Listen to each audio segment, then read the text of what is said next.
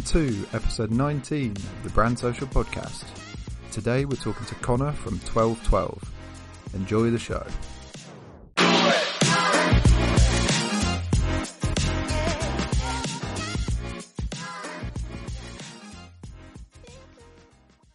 Oh, this is not going well at all.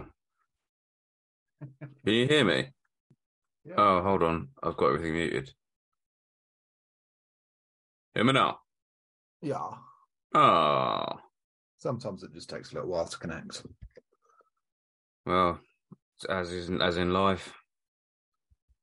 It's Hold on. true. Let me just. You're right. Yeah, I'm just a bit dazed and dazed and confused. Let me put my hat on because I've not got much hair, and the hair I have got doesn't cover my head properly. You can cut that out.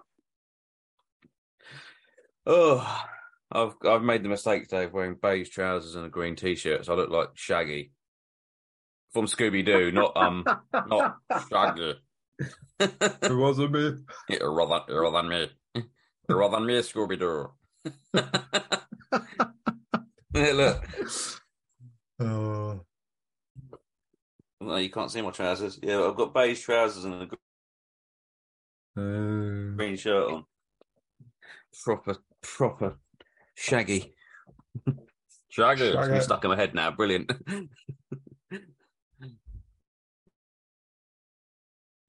Shaggy. Mm. Look at my bombastic. Semi fantastic. Give me on the lip and say Mr. Raw. Raw. Romantic. you can cut all this. did co- co- no, no, I'm not cutting any of this. Have you spoken to DHL? Have you spoken? Has she got her Oh. stuff yet? The yeah, it's been Katara? delivered. Is Yeah, she pleased yeah. with it? she hasn't said anything, so I fucking wait. hope so. Because we need to like obviously update the listener on um Right, it, it, it's there. It arrived on Christmas Day. bloody hell. Mind you, do Hmm. they have Christmas over there? I suppose they No. do, do they? They don't. No, no, no. so it doesn't don't. matter. So they can get shit delivered on Christmas Day over there. Yeah, must, exactly. be, must be way more convenient. Yeah, yeah. Not having old baby Jesus to contend with. I've just I've just realised that I'm not actually following our guest on Instagram on my work page. Been following him on my um yeah. Ooh. yeah, I've been following him on my other one. My private one. I'm not on there we go, I'm following I'm following our wonderful guest now. Private one. Is that your um your OnlyFans one? Yeah, man. Yeah, my only only flans. That's where I display all of my flans that I make. Loads of flans, just flans left, right, and centre. so many flans. You're basically French now. I'm so French. I'm more French than you, mate. Yeah, you are. Yeah. Je ne sais pas. oh, that's that's a sum total of my French out the way now. No, fair enough. Fair enough. Mm. I'm I'm not going to attempt my Italian. You wouldn't understand it anyway. You don't speak it, do you? Yeah, but I can. The listeners didn't know that until just then, so I could have I could have fluffed it.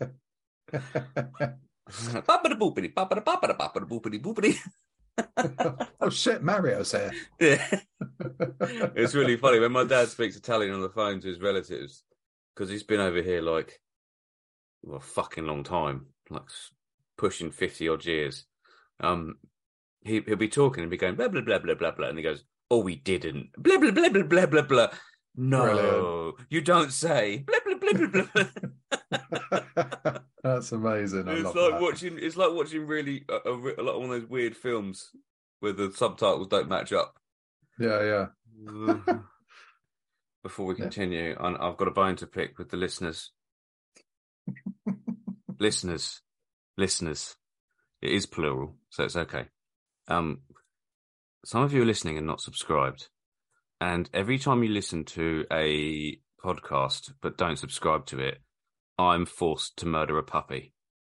So what I need you to do is uh, is subscribe to the Brand Social podcast, um, and then if you're on Apple Podcasts, if you could give us a rating, particularly a good one, because if you don't give us a good one, I'm forced to kill kittens. Um, so I mean, on your head be it, but not subscribing and not rating the podcast well is basically causing the death of any any future like cats and dogs. Um, I don't want to do it. My hands are tied. Like I have to. I'm contractually obliged to. Um, so yeah, just just just think about that next time you you, you listen and don't subscribe or, or, or rate us well on Apple Podcasts. Uh, you can also find us on our socials at the uh, Brand Social Podcast. Uh, come and join in the conversation. I've got it, I don't kill anything if you don't do it on Instagram. It's, it, it, the, the threat is mainly for the other two things, but I, I might be slightly perturbed if you don't. So anyway, I just want I just wanted to jump in and say that because you know there's only so many dead puppies and kittens I can keep in my garage. It's getting a bit full. So if we could up the numbers, that would be great. oh Jesus Christ! that was good. All right.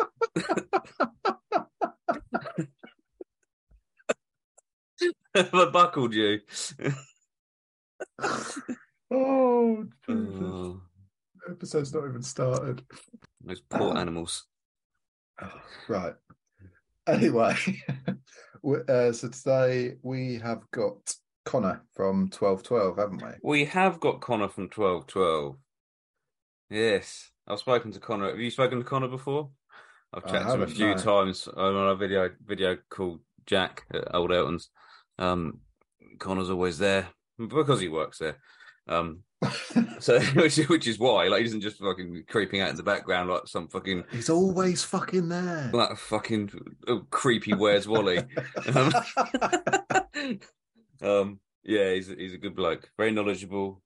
Um not I don't think he's been in the print game all that long but he's already according to Jack he's really fucking good at it so yeah. what does he do for Jack he runs his press doesn't he pretty much yeah yeah he's shit yeah. hot as well apparently so you, awesome, I'm sure, man. I'm sure we'll end up talking about presses and autos and and shit like that. And bitching about uh, Jack. Yeah. Well, saying that he pays him, doesn't he? So I don't know if he can. I don't know. Does he? know, we'll find out. We'll find out. Of violence. Yeah, we'll find out. it always works. Oh, I Folks you printed at 300 shirts an hour. I can't, boss. My hands are bleeding. What's What's interesting is he's only ever printed on an auto, I believe. Yeah, yeah, that's quite a unique, um unique perspective. Mm. I mean, I, I think it's it's probably easier to learn on an auto if you've no screen printing experience. Yeah, I can imagine. Um, yeah, but it's still an interesting dynamic because it's mm. a it's a different set of rules you need to figure out. Um, I mean, I found that when I went from manual to auto, and it's like, oh fuck, this is different. Mm. Like you know, I just assumed it would be the same sort of thing, and you just then press a button instead of pulling a squeegee. But it's yeah, it can uh, it can be quite complicated at times. But yeah, oh, he, anyway. he is he is the man when it comes to shit like that. So I'm sure we'll have a good chat to him about that, and about his more importantly about his brand. Yes, yes. Right, let's get him in. Let's get him. Yeah, in. I just realised I look a little bit like I'm part of the clergy. oh, Pope Pav, Pope Pav, cracking. that's a that's a cracking name he's got. Consulector. Consulector, consulector, consulector. Oh, yeah. Consulector, consulector. Right. How's it going? Right. Yeah, I'm good, thanks. How are you guys? All right. I'm all right. Oh, we just uh, had to, we had to record our little intro, so we didn't let you in straight away. Yeah, yeah, that's all good. I'm uh seasoned seasoned vet of the podcast. I know how it goes down. Do you? Well, yeah, I've uh I've You've listened a... to him, have you? Yeah, yeah. I had you guys on in the car today. I had a bit of a drive, so which, like... Oh, which episode was it? Does Jack make you? no, you know what? It's been it's been really useful. Like it's it's nice to hear like other people, similar positions, different stories. It's yeah, it's nice to kind of hear what they're doing and how they go about it. And yeah, it's nice. I had it on. What did I have on today? I think I I halfway through the fixative one. Oh, he's great, Fletcher. Yeah, because he he he came down here once, all the way from Exeter. Is that what? Is yeah, I think he's in that area. He can't. You picked up the tunnel, bought the tunnel dry off off you guys. Yeah, yeah, and yeah. then we've been following him since. So I caught up on his episode and I listened to that um Satiety episode. Yeah. Yeah, he's nice he- he's well. cool as well. We, I mean, we've been very very fortunate to have some have some very good guests, and and unfortunately now you. Yeah, well, let's see what you think. it's nice. Yeah, it's nice that you even want to, you know, get in touch. Well, I, I was looking today at the diary, and actually, we've picked the wrong day to have you on, given your brand name, because tomorrow is twelfth night. Is it? What's yeah, it's, it's the twelfth night with the, the Christmas Christian Christmas celebrations. Tomorrow's classed as twelfth night, so we should have Yeah, actually we've filmed had it 12, tomorrow. 12 on 12. Well, no one, Yeah. no one has to know. You know. And so that oh, oh, listeners, we're recording this on the twelfth night. Um, it's Thursday. Um, Yeah, well, we I know we did talk about the uh the 420 special, but you know, yeah, yeah, we too far away. we Couldn't- we, could, we couldn't wait that long to get you on. We had to get you on before then. Yeah, I've never heard of that 12th night thing though. I don't know. Maybe it's just because I'm not very religious. It's just Um, a Jesus thing. Well, I'm I'm dressed like a pope tonight. Look, I've got my little You got your collar. yeah. I was saying, I was saying while we were talking shit about you before we let you on. Um, uh, I'm dressed like Shaggy today because I've got a green t-shirt and beige trousers on. You know, that's funny. I, I I bought a pair of like, uh, is it ba- chino? Chino is just like the color for me now. Every time anyone says chino, I just think of that. no, chinos the, chino's the style. Yeah, but it's it's normally that color, isn't it? Yeah, That's, they're all that sort um, of tan color. it's, yeah. the, it's the colour that if you get a bit of wee on it, it's really noticeable. the dot of shame. Yeah. Well, I I bought a pair today, so I'll see how they go. Did you? Yeah, In- Yeah. interest, interesting fact for you. I, I haven't worn jeans since I was 23. What do you wear? It's very- Shorts. very You're not a Chinos. shorts man. I wear chi- chinos and, and like Carhartt work trousers. Fair play. I just put I put a pair of jeans on and I looked at myself in the mirror. And after I stopped like dribbling over how sexy I am, I was like, these jeans don't suit me. So I put another pair of jeans on. I was like, these jeans don't. And I realised that jeans just don't. I'm not. I'm not built for jeans. I so I don't. just- think- I just stopped wearing them. Yeah, I've. I'll, tell- I'll tell you what I've started wearing is that's uh, I, I shop at Next because I'm not middle aged now. Um, but they have a uh, like a jeans range called Ultimate Comfort, and it's like a really it's like uh, cotton blended with a really high count of polyester, and they're basically like joggers that look like jeans, and they're fucking amazing. They are so comfortable. they like the the stretchy. They're kind of a little bit. Yeah, yeah, yeah. giving them. Yeah. Yeah. What What was that thing that Chavs used to wear? Jeggings. Is that is that the thing? Is that what they were called? I think Yeah, jag- it's- aren't it's that. jeggings, jeggings are like a women's thing. Yeah, yeah, Chav Yeah. women. Yeah, they used to have the jeggings and the slag willies, you know, the, the UGG boots. Yeah, I know. I know exactly the ones you mean. But to be to be fair, shit, this chair is like really squeaky. Sorry if that's being picked up. I'm gonna Alright. try and find a position that's not right. So I I'll, don't- I'll yeah, just say, I'll just say it was Pav's breathing anyway. Hopefully, there's a limiter on the mic. Um, yeah, I've not worn jeans to be fair in forever. I've there's like a Patagonia make a really nice twill. I think Mm. it's cotton, but it doesn't. They don't feel like jeans. Jeans are quite restricting. And now I Yeah, I agree. now I That's I pretty much exclusively wear golf trousers. Oh, They because you're you're a golfist as well, aren't you? Like Jack. yeah. Since ever since Jack brought me into it, the the the trousers are so comfy. They're Mm. just they're light. It doesn't feel like you got anything on. They're super stretchy and they look they look great. Do you look like Ned Flanders when he's got his speedy ski suit on? I, I, I, I think the reference like I'm wearing nothing long. at all. Nothing at all. Wouldn't you Sec- love that? Stupid, sexy Flanders. Yeah.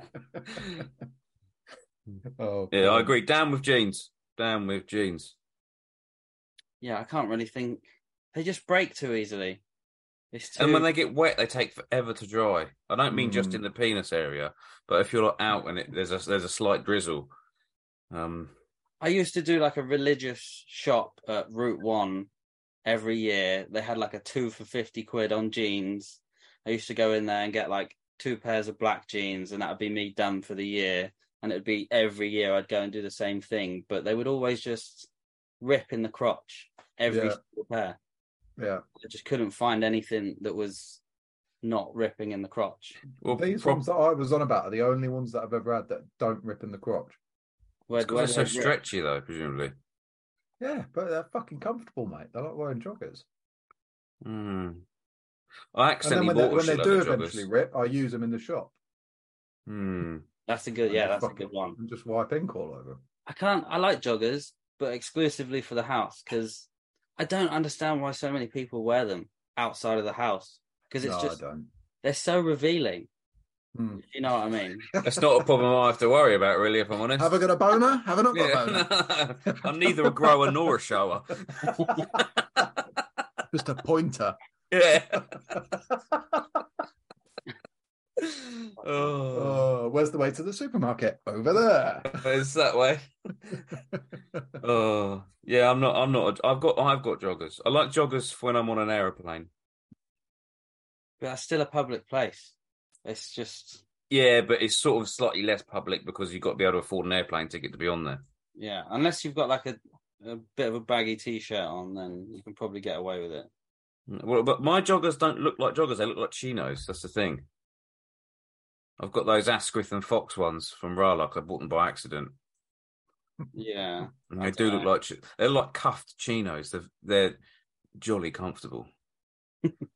Well, yeah. Uh, Comfort over Yeah, what's the I don't know.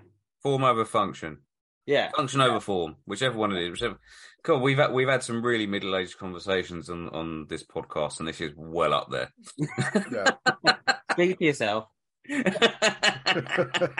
how, how old are you, by the way, mate? Sorry. Uh, 20, 29, 29. oh, Still- you're still I'm young. Fast So approaching, young. fast approaching the. I don't know if I'm. I'm not exactly looking forward to it, but thirty is the, the the milestone. Hmm. It's exciting. Yeah. Nearly I mean- halfway to six. Nearly halfway to sixty. I feel like the pandemic really. I don't feel like it. I feel like I've lost two years. Yeah, all- e- Mm. everyone Like- everyone's actually two years younger than they are. yeah. That's Yeah. just the way it I, is. I, I had my thirtieth in lockdown, and Oh. it was so fucking weird. It was It's I mean, I've never done like massive things on my on my birthday anyway, but it was kind of like my thirtieth was the one that I was kind of planning of like you know going out with all my mates and like we book out a pub or something like that.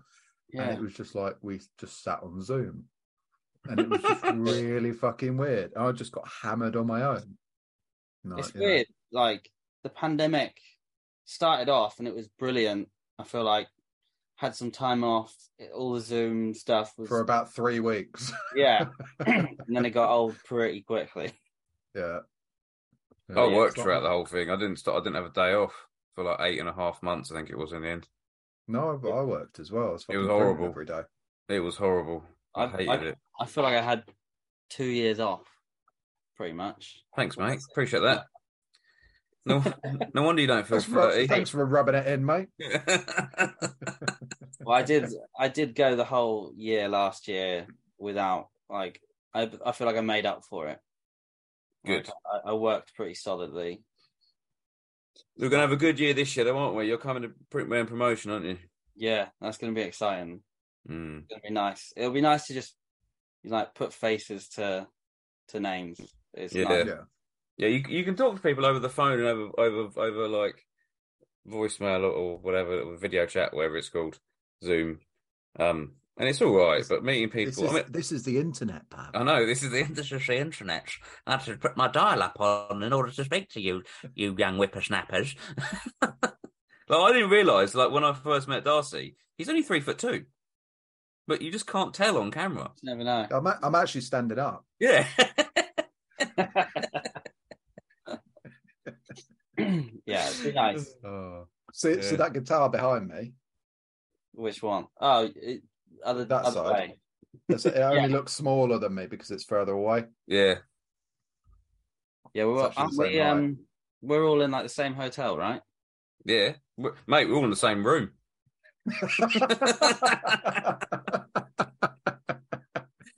Oh. oh, tops and tails.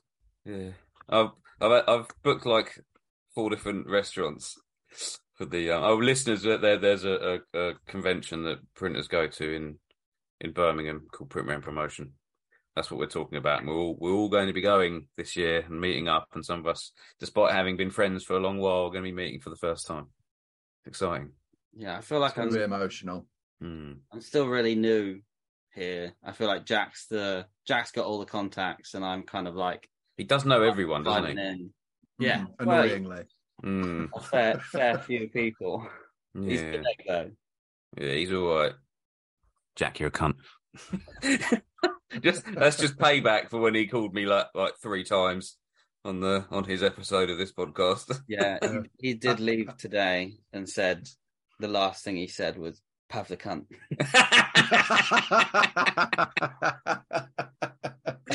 oh, oh, I oh, love bless. Jack. He's all right. He's a good egg. He's a good He egg. is.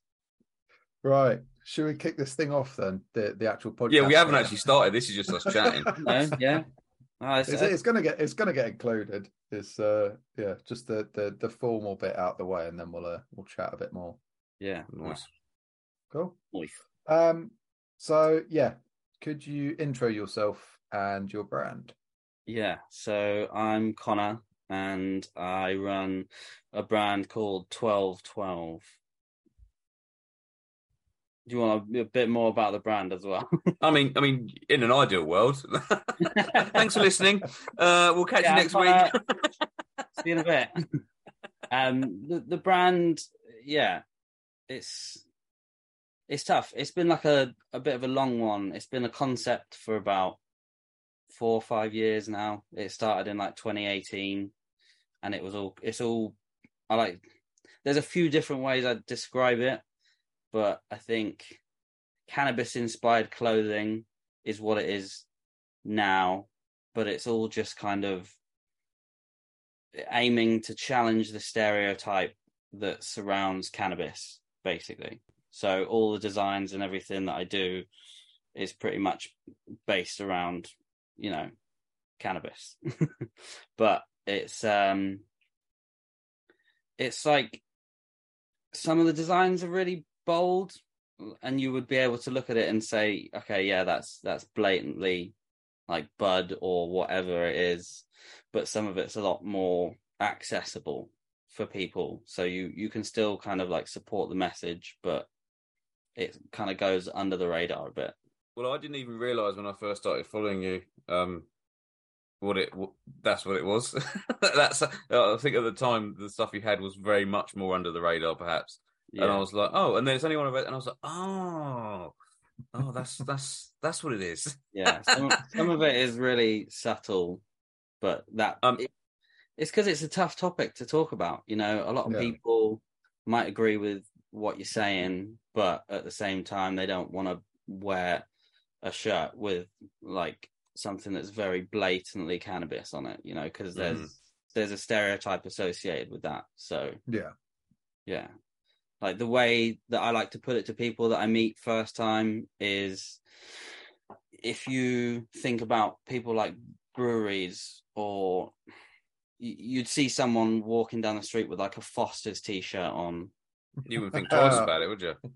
Yeah no they, they just walk on by and they're like you, you don't bat an eyelid. But if you saw someone with something that had like a weed leaf on or anything else like there's an instant stereotype you look at those people and you're like oh he's a stoner or they're lazy or whatever it is. And the whole point about the brand was to try and like put those designs into the public space to try and normalize that in society where we are specific well specifically the UK obviously because that's where we are but it's just yeah trying to challenge that and help put it out there Have you have you had any kind of like um I guess like backlash? I don't know if it's the right word. I mean we've we've had like quite an eclectic group of brands on. Um and in season one we had a, a brand called Wet Wide who've done stuff around like serial killers and cults and stuff like that, and they've had like a lot of backlash. yeah Um they- they've had a, a hell of a lot of positive kind of feedback as well because it's kind of like it's opening up discussion for topics, isn't it? But yeah have you had anything like that, or has it just been quite well received? I I feel like I've been pretty lucky. Like, I feel like I've not really put myself in a, any positions where people can get at me, if that makes sense. Other like if it's online, then people like no one's really said anything. It's pretty mm. much supportive, but I've never really had an instance of someone like coming up to the stand and being like, "This is disgusting.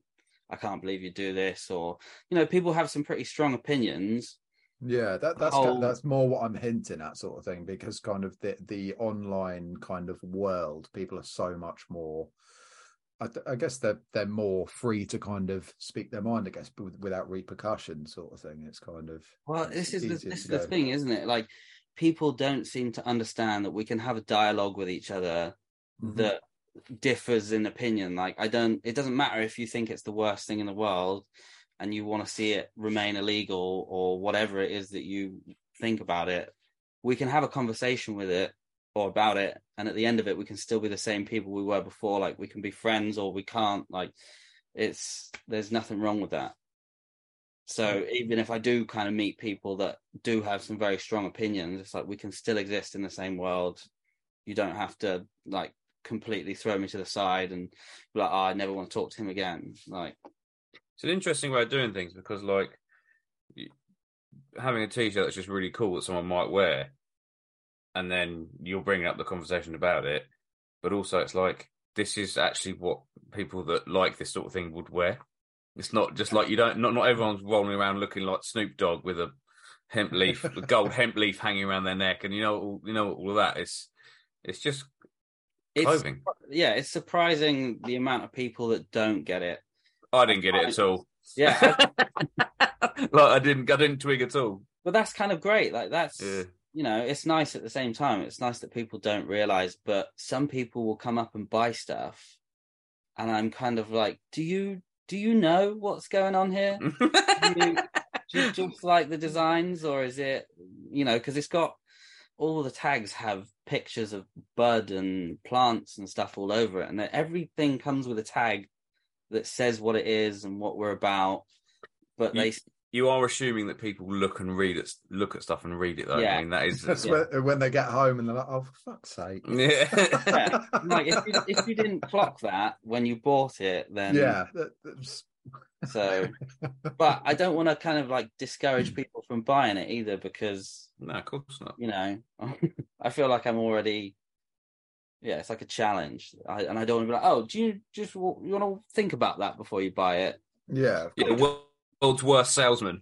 yeah exactly but the amount of people that have bought stuff or like we've put stuff in the shop that we have in Tembe or Jack's parents Mm. and they've got cameras in the shop and sometimes you can see people buy stuff and there's like kids like a lot of kids really like the designs and I've seen them buy it and they're standing there with their mum and I'm just thinking are they going to get that home and they're going to look at the the labels and the tags and read it and be like oh my god send it back this is you can't have this this is crazy I, I, I had a, a similar ish sort of thing when I was a kid. My uh, great aunt, my what's what's it called? Your nan's sister, great aunt, is it?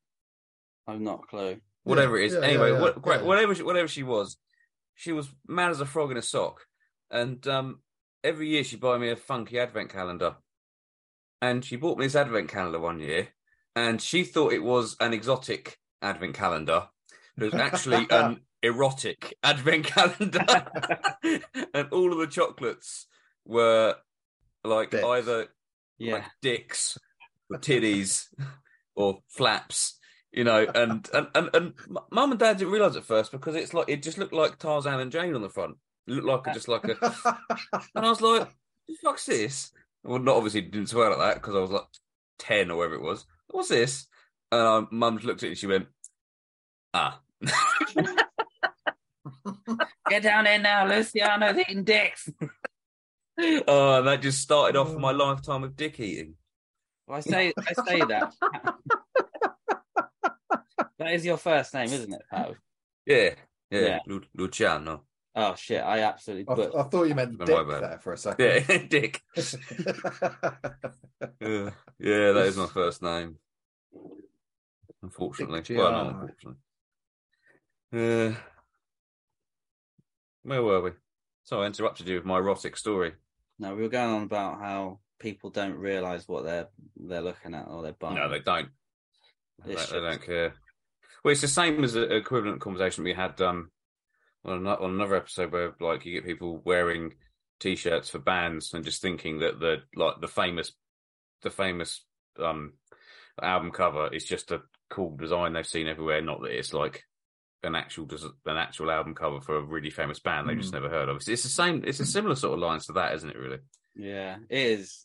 And I, I I get it. I mean, it's nice that people are interested enough to even like walk up and look at it and buy it, but it doesn't that's what I mean. Like it's there's a few things that I say the brand is, but it's kind of just it's all based around cannabis, but it doesn't have to it, it can be loosely associated with or Mm. uh, we've got one design that's uh, a dragon and it's being ridden by a frog and he's got a pipe and that's pretty much I do like that one.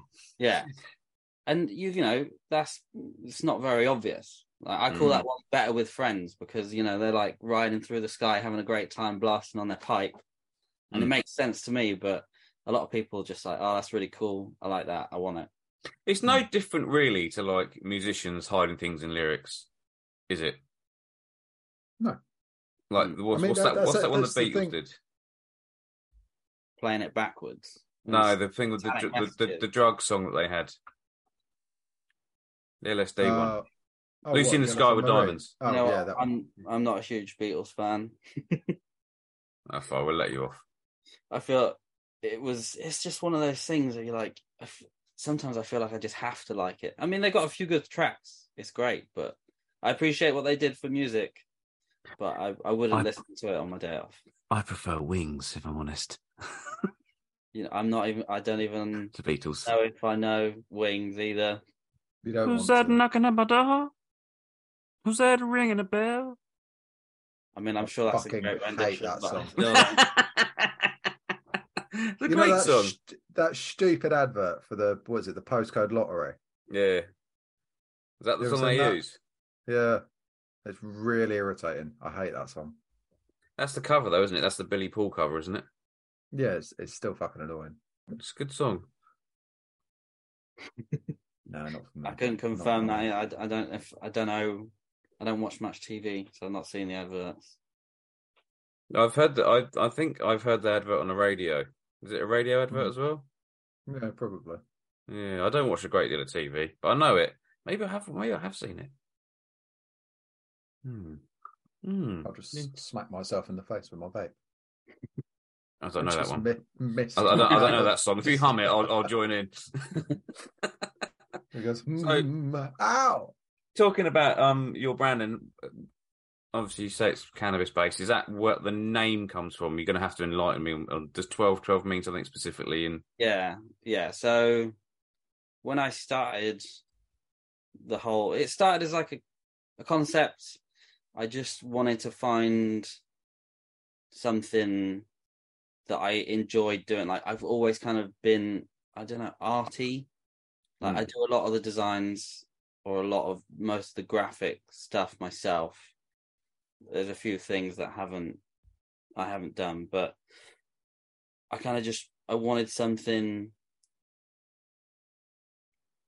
like a project that I could put my time into, and I was like really into it. I'd done a, a fair bit of like activism back in day, and I was like racking my brains as what what to call it, and then it's like so cannabis is a photoperiodic plant, so it basically means science lesson. I'm listening. when I might I might butcher it. I hopefully hopefully I get it all right. Um, so when the growing season comes to an end and the days get shorter, cannabis relies on that darkening period to go. Oh shit! It's the end of the season coming. We better flower now and produce all the seeds for the next generation. And it it like varies from strain to or cultivar to cultivar, and there's different types of plants that do different things. But for indoor cultivation, twelve twelve is like the light cycle, twelve hours of light, twelve hours of darkness. I see. like Uh, the optimal condition for flowering. So the plant's like time to start producing flowers now. So yeah, I didn't know fuck all about cannabis really. Like I obviously Lucky you didn't make a brand Oh. about it. yeah, I have a whole brand about it, but I'm like the least stonerish person to be this involved in something to do with cannabis. Like But it's not really stonery, is it? no, Really? that's what I mean. Like I, think that's why. If you were a stoner, you'd end up making like stonery clothing. That makes Yeah. sense. yeah. Yeah. Well, I would always say to people that I'm I'm I'm the one that breaks the norm. Like I don't really feel like I fit into that that stereotype. Hmm. So yeah. Well, I'm glad we know that. I, I I thought it was like just something a play on like um you know that album by Rodrigo Gabriela, Eleven Eleven.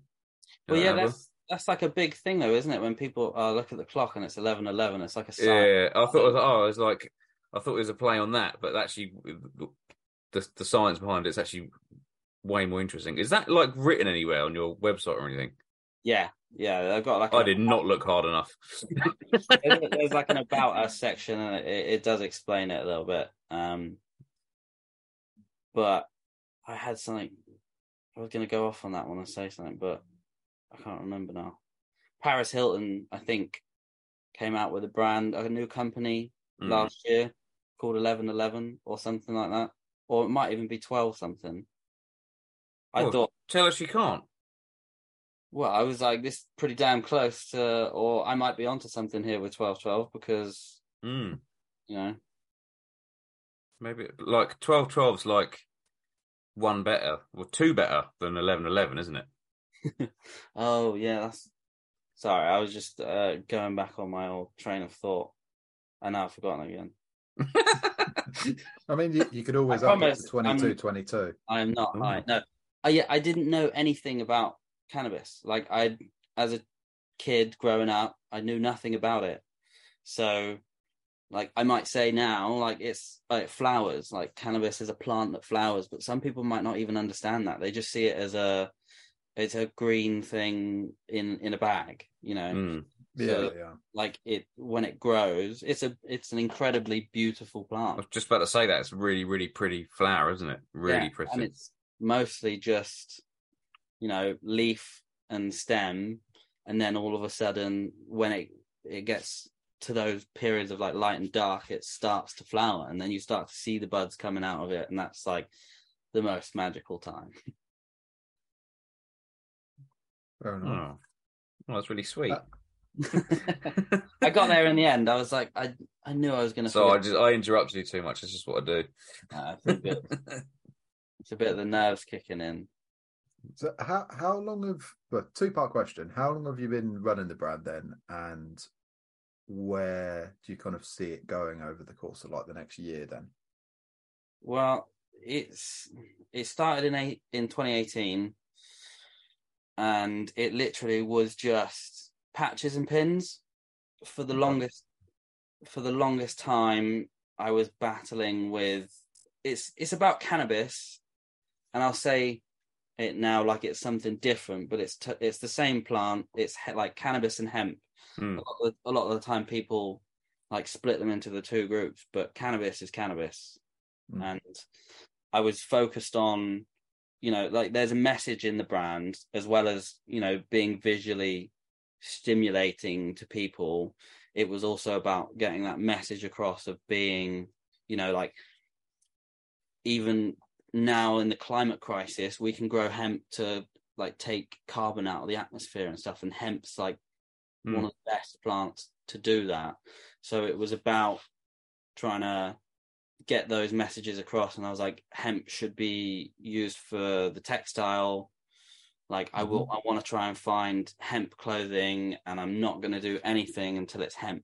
Like Mm. I just want hemp.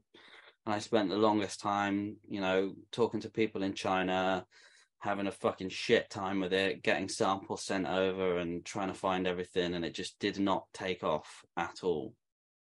Um I don't want to say that I'm a perfectionist. I was I'm just not. about to say it for you.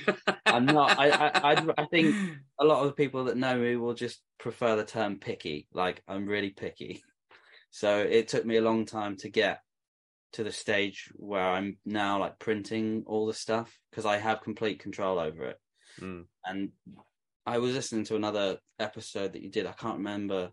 Andy from Fields, by any chance? was I just don't about to know. Bring him up. I think it might be um heads above the waves actually because it's not it's not really related to the like the ethics behind the hemp and the textiles but it was Hartmore merchandise they Oh yeah, yeah, yeah. they were the people that did all my first like run of patches and stuff like I went Right.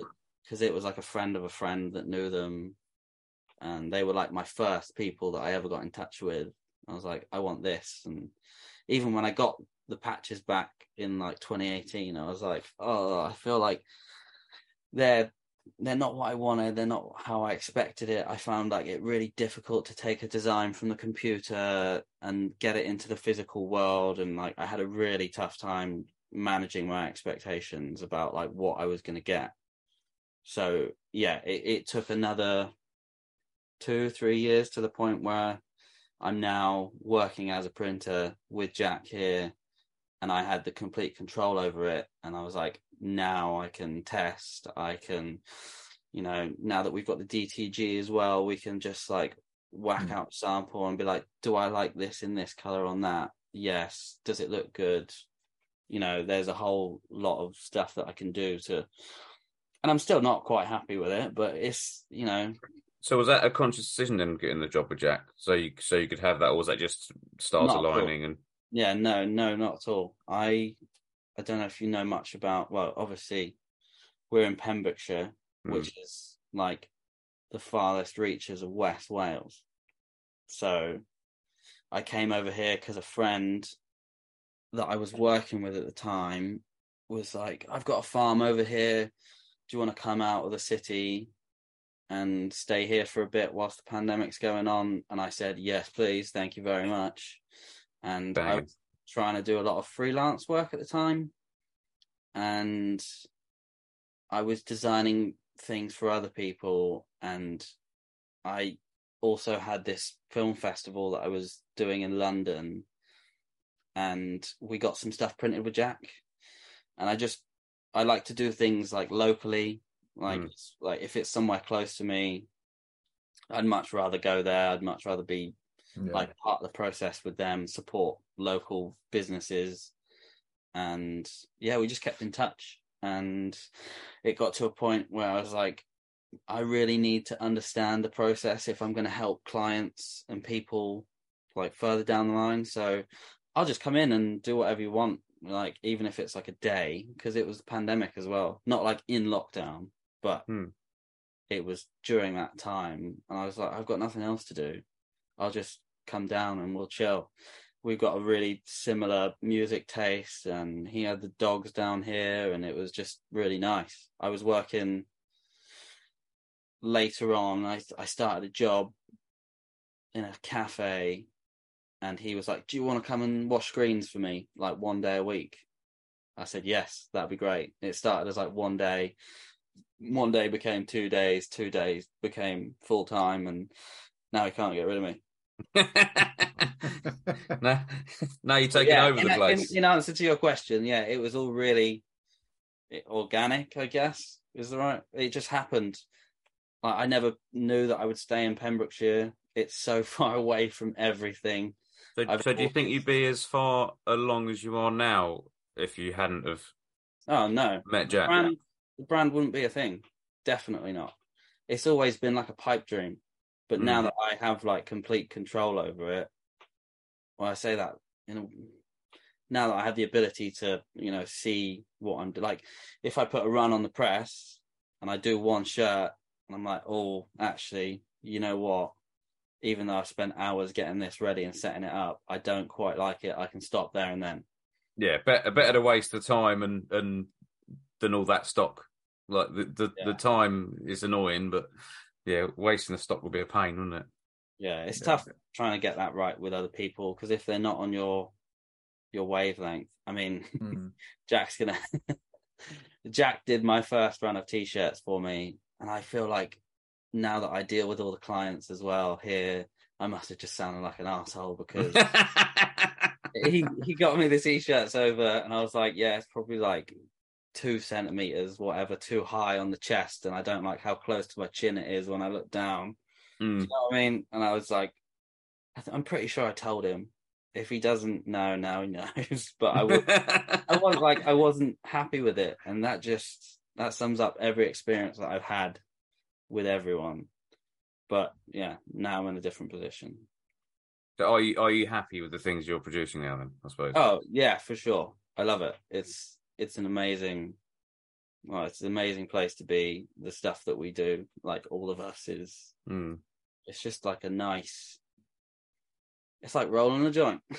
the process is so rewarding. Yeah, well, I've had this conversation with a few people. Like screen printing in particular, there isn't there isn't a stage of it that I don't think is isn't satisfying. Like doing your artwork satisfying, printing the transparencies is satisfying, coating a screen well satisfying, exposing it and then washing it out is satisfying. That Yeah. first print, like I'll never ever get bored of the first print. You know on- what? On a I fresh screen. So long as it's registered. Yeah, oh yeah, yeah, yeah. one of my favorite parts about the whole process is getting it on the light box, lining it up with the registration marks. Like everything's on point. It's all straight. And I'm like, yeah, that's that looks great. That's See, we we were talking about this before you come on. You you've basically done a, a very strange route to getting into like printing as well. Sidetracking to printing now because you've gone straight into an auto with all the toys, haven't you? yeah, Because he's got Yeah. he's got Tri-Loc as well, hasn't he? yeah. Mm. Jack, Jammy get. Fucking yeah, jammy get. I could not honestly, I could not imagine manual printing now. I just after being on the auto and learning on the auto, like I'd never had any experience doing it before. Mm. It's a Diamondback, isn't it? Yeah, the M and R Diamondback. Yeah. She's an old girl, Hmm. but she's still It's going. a lovely press. It's a really Yeah. nice press. It is great. I love it. I yeah, I could not. We've done a few things where like zip hoods we can't really do on it. So we've tried pulling like manual over it and Jack can do it fine, but Mm. My you know, you know what I did because I run a Diamondback at the other shop is um so if it was it gets a bit more complicated if you're not doing kind of white on black, I guess.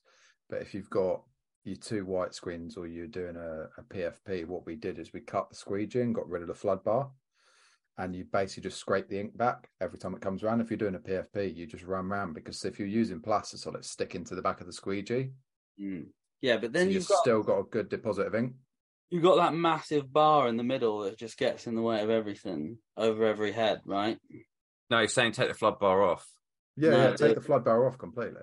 No, but you've still got the, you know, like it's the arm, and then you've got to get your squeegee in one hand, and then on the other, and then there's that big metal bar in front of you. Oh, you're talking about physically getting in there and scraping it yourself. Yeah, I, Well, I mean that's something for you to work out. No.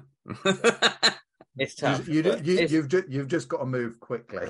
yeah, but Basically. I, I couldn't imagine. You guys must have some crazy upper body strength. I mean, I don't, I don't, don't mean to brag, but these are these are some pretty hefty guns. I'll, I'll lift a few cars in the Does anyone, does anyone know where the nearest vets is? Because these swans are sick. That's awful. it's all, te- it's all technique. It's not strength. It's all technique. It's all, You got to engage That's all the it is. angle of the it's all it squeegee. is. You gotta, you gotta finagle the angle of the dangle. That's all you gotta do. That's all you gotta do. That, that needs to go on a shirt, a shop shirt. you got to finagle the angle of the dangle. Do it, Pav. Do I it. still, I still haven't finished like last year's shop shirts. I'm still behind with those. Can't, can't be doing another one. I've got As one of your shop. I got one of your shop shirts kicking around here. You have. That was Yeah. that was a tough print. That one. I, Yeah. I, Was that I- the, the Lego Pav? Yeah, I did the um, I, I did them way. Too, I, I did that image way too big for the screens, really, and it was a, it was a bit of a fight getting that white through. Um, that is the only thing that is the bit of a downside with the auto is that try, trying to get Mhm. the the biggest oh like oversized prints is difficult. Yeah. So, so even- on the on on the Diamondback then, because I'm running the same press, what's your maximum print size that you go to in inches? Lengthwise. I we figured it out again recently, but you could probably push it because if you're using plastisol, the flood bar comes up to a point, and then you've got maybe like two inches before Yeah. blade. So if you've got ink on the back of the squeegee, you could Yeah. probably get away with. I want to say we were somewhere in the area of like fourteen by sixteen inches, but I could be pulling that out of nowhere because we did measure it recently, and I cannot fucking remember. The only thing that I've got in my head is that I know the DTG Platinum is fourteen by sixteen. What, what size screens are you using? Not a clue. They got to be oh. the thirty ones, haven't they? They got to be. It's it, Jack. I feel like we're a bit backwards here as well because we use American mesh counts as well. Okay. So I think when you're talking about stuff like 55, is it 55T? Mm. Mm. Instead, like we're all like 110s and 230s. Alright. So I'm a bit. I still feel like I'm a printer in name, but I don't know too much.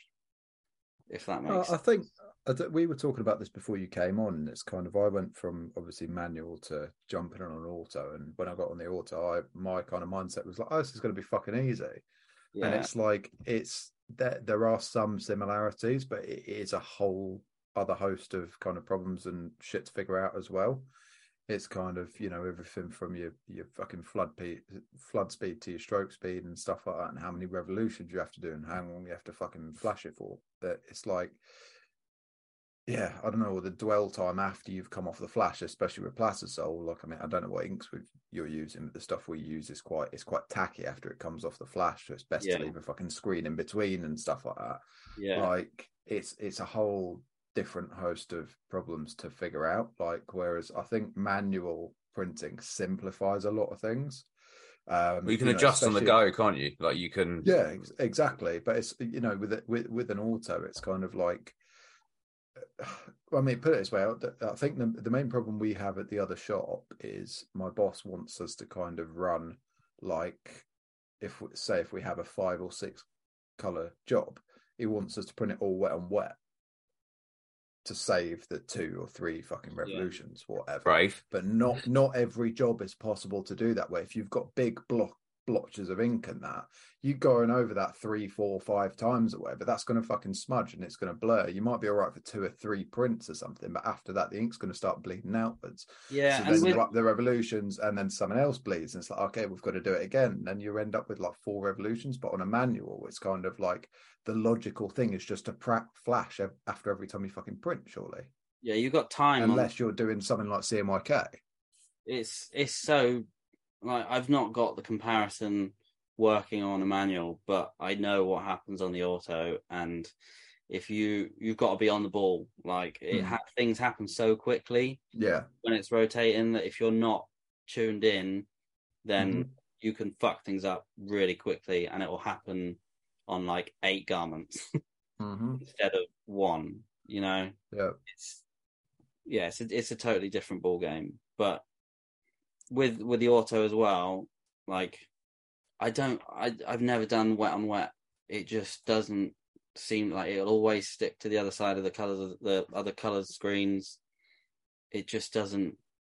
Like I, we've not cracked it. We use a lot of tape as well. Tape, Yeah. unfortunately, Sticks. no. yeah. I know Jack. I mean, at the other place, we do a lot of like simulated process stuff. So it's all like half tony sort of stuff. There's not a huge amount of ink being laid down. So that is fucking fine to print wet on wet because you haven't got masses of splodges of ink to stick, yeah, you know. And even if a bit lifts up, like it's not the end of the world. It's kind of almost adding to the effect sort of thing. But it's I- you know, you I think of the majority of stuff that you print, it is more often than not, it's blocky, it's text, Mm. it's whatever, It's- you know. it's definitely worth the flash and like being Mm. a hundred percent certain over questioning because I don't know about you, but every time I fuck something up or something goes wrong, it's absolutely mortifying. You know, Mhm. your your heart sinks into that, and you're like, "Oh my god, what have I done? This, like, if this is wrong, I fucked up a garment. I need to order something else. How do I get this right? What's happened? You know." And that whole like going through that is bad enough. Yeah. But when you're on the auto as well, like switching, if you've got like four colors or five colors, and it's going round, and you forget to hit one color on, and it's like every Oh, every God. arm is numbered, and you're like, when it gets to five, I switch three on, and then when it gets to three, I switch two on, and then I flash that, and then there's a break, and then it comes around again, and you're like, this bit of a mind fuck. Yeah. That's why I don't I don't not I haven't numbered my arms on my manual press. They're not numbers. They're they're named. Barry, Alan, Dave. no, they're, no, they're named after the Susan. number the number number five. Angela, Pamela, Cassandra, and Rita. That is fucking. Only you, Kev. Yeah. Yeah. That's, that's what they're named up because like I can go, oh, I haven't hit Angela. Oh, I need to I need to give Rita another stroke. Like it's it's easier to it's easier to remember than than having numbers on them. And and because I already know those names in order, it's cool. I'm living the dream. Yeah. I mean, whatever works for you, Pav. Mm, yeah, well, yeah. I'm also a bit weird. Like, if I've got loads of like single color jobs, I don't like to use the same head over and over because in my head I'm like, I'm going to wear this one out before all the others. So I won't use this. I I know it's ridiculous. I know it's ridiculous. So I've got certain ones that are set up for like jobs that I do that are like repeat ones. Like a la- I've got one set up for lanyards that's like a specific distance. I've made my own special palette for doing lanyards and things. Um, but generally, i- i- if I can keep track of i- i- as I've named them, which ones I've which ones have had more of a go than than the than the others. Yeah, no, we just have like one. Head head On the one for white for the base. There's one station that gets hit all the time. yeah. Oh, poor Head thing. head what head one and six. and that's it. Yeah. Pretty much. But I was thinking about, you know, if you if you're laying down covers as well on the auto, every if you've got if you've got them all set up, they all press down at the same time. So Mm. even if you're not hitting that color yeah, I right on yeah. something else, the t-shirt on the other side is getting pushed up against the screen by the Hmm. Are you not tempted to get that little dusty press that Jack's got out underneath your auto and give give manual a go? maybe if we took it to a show Yeah, or like a something like a live printing, that's kind of yeah, where- but you you want to make sure you can do it before before you go there. this this is an experimental live printing show. I learned I learned pretty quickly. Yeah, I'm sure you would. I'm sure you would. Yeah, that's covered in ink. That got covered in ink and dust. And don't know about you, but the tack situation is. Hmm. I don't you, use. you use spray tack on the auto, don't you? I try to avoid it. It's really tough with like hoods and stuff. Mm, So if you've just like re-taped all the platens and you've got a run of hoods, then I'm not risking a hood going bad because it's got too much lint on it and it's not going to stick. If it's something like white, mm. if it's any other color on a light garment, it's so easy. You don't really need to to tack it as much. But a lot of the time, we do a lot of white. But I'm I'm falling out of love with white. Mhm. It's starting to really do my head in. Um, a lot of it's down to garment choice, I guess. But So you're not falling out of love with white, then you're falling out of love with your choice of garments or the garments that people like- are asking to print on. they ask us to print on a lot, but we've kind of narrowed it down to Continental, AS Colour, and Stanley. Good man, Yeah, Good man. because it's just not worth it. Like we don't want There's our nothing thing. worse than when you see an order come through and it's Gildan Hammers or something like Yeah. that. Those fucking horrible hoodies that It's are so more tough. plastic than fucking cotton. Yeah, and I've got into a habit at the moment as well because we do have a few people that have, you know, been with us a long time and they want JHO ones, and I've done a run of white on the JHO ones, and I'll find myself looking at it and being, I can't give that to people like that, even if it is good enough, I'll find myself putting it under a heat press and giving it a light press with some grease. At that point, they may as well pay for the more expensive garment. Yeah, Mm. but I just like I can't put my I can't get to the point where I'm like that's good enough to give to people. I I would just and then like it, it's it makes me question my ability to print. Then I'm like, what the fuck am I doing wrong?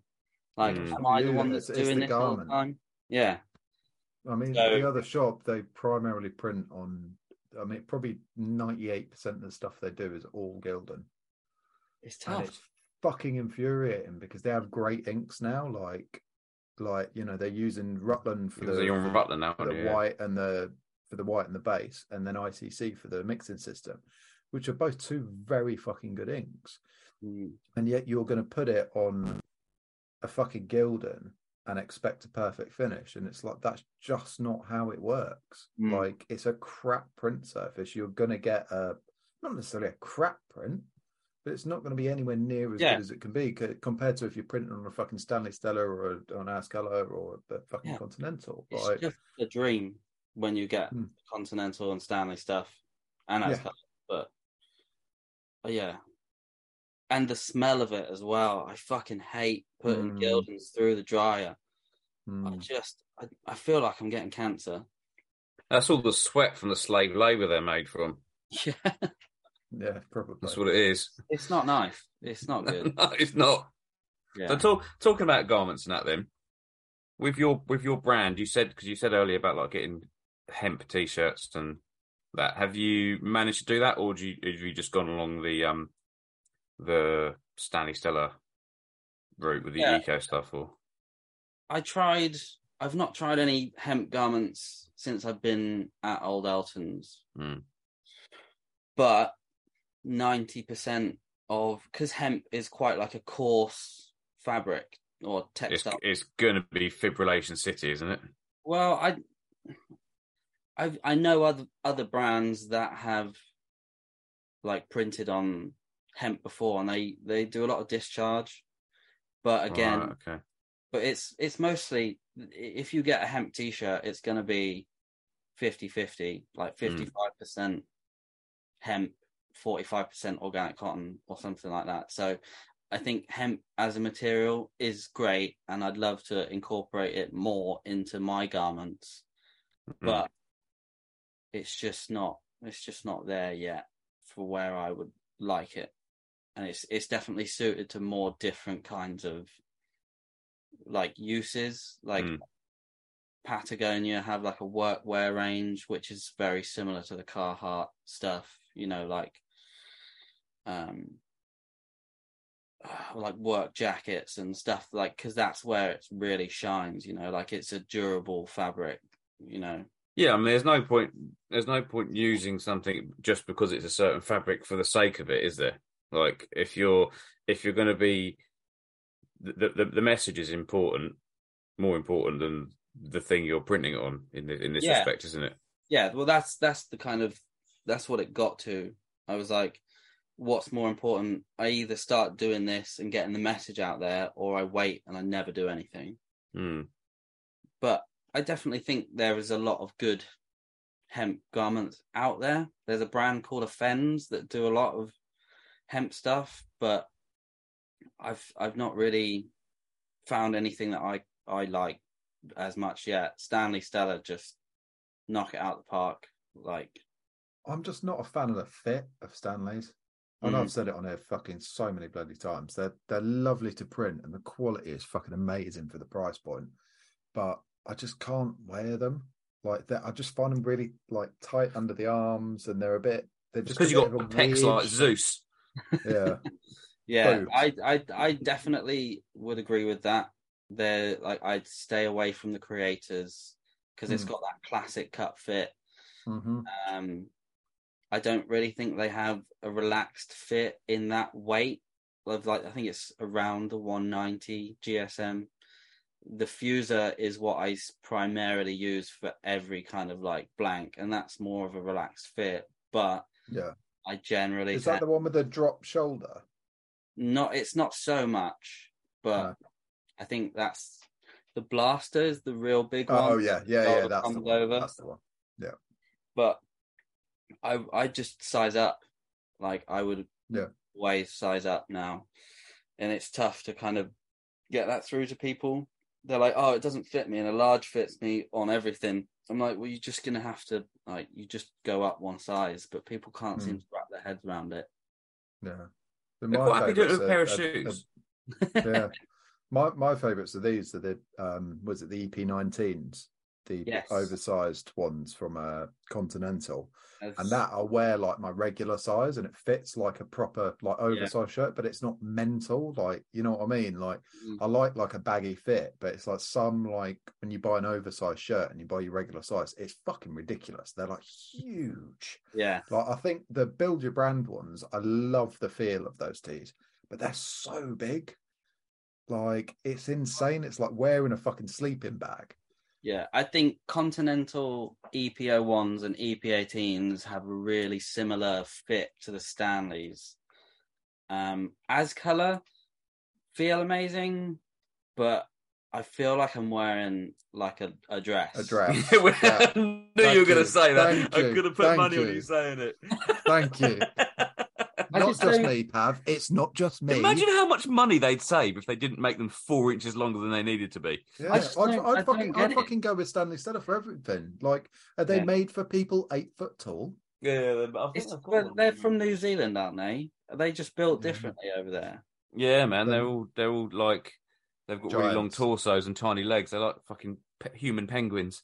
Well, I tell you, I tell you what, my biggest pet peeve is um, the JH01s.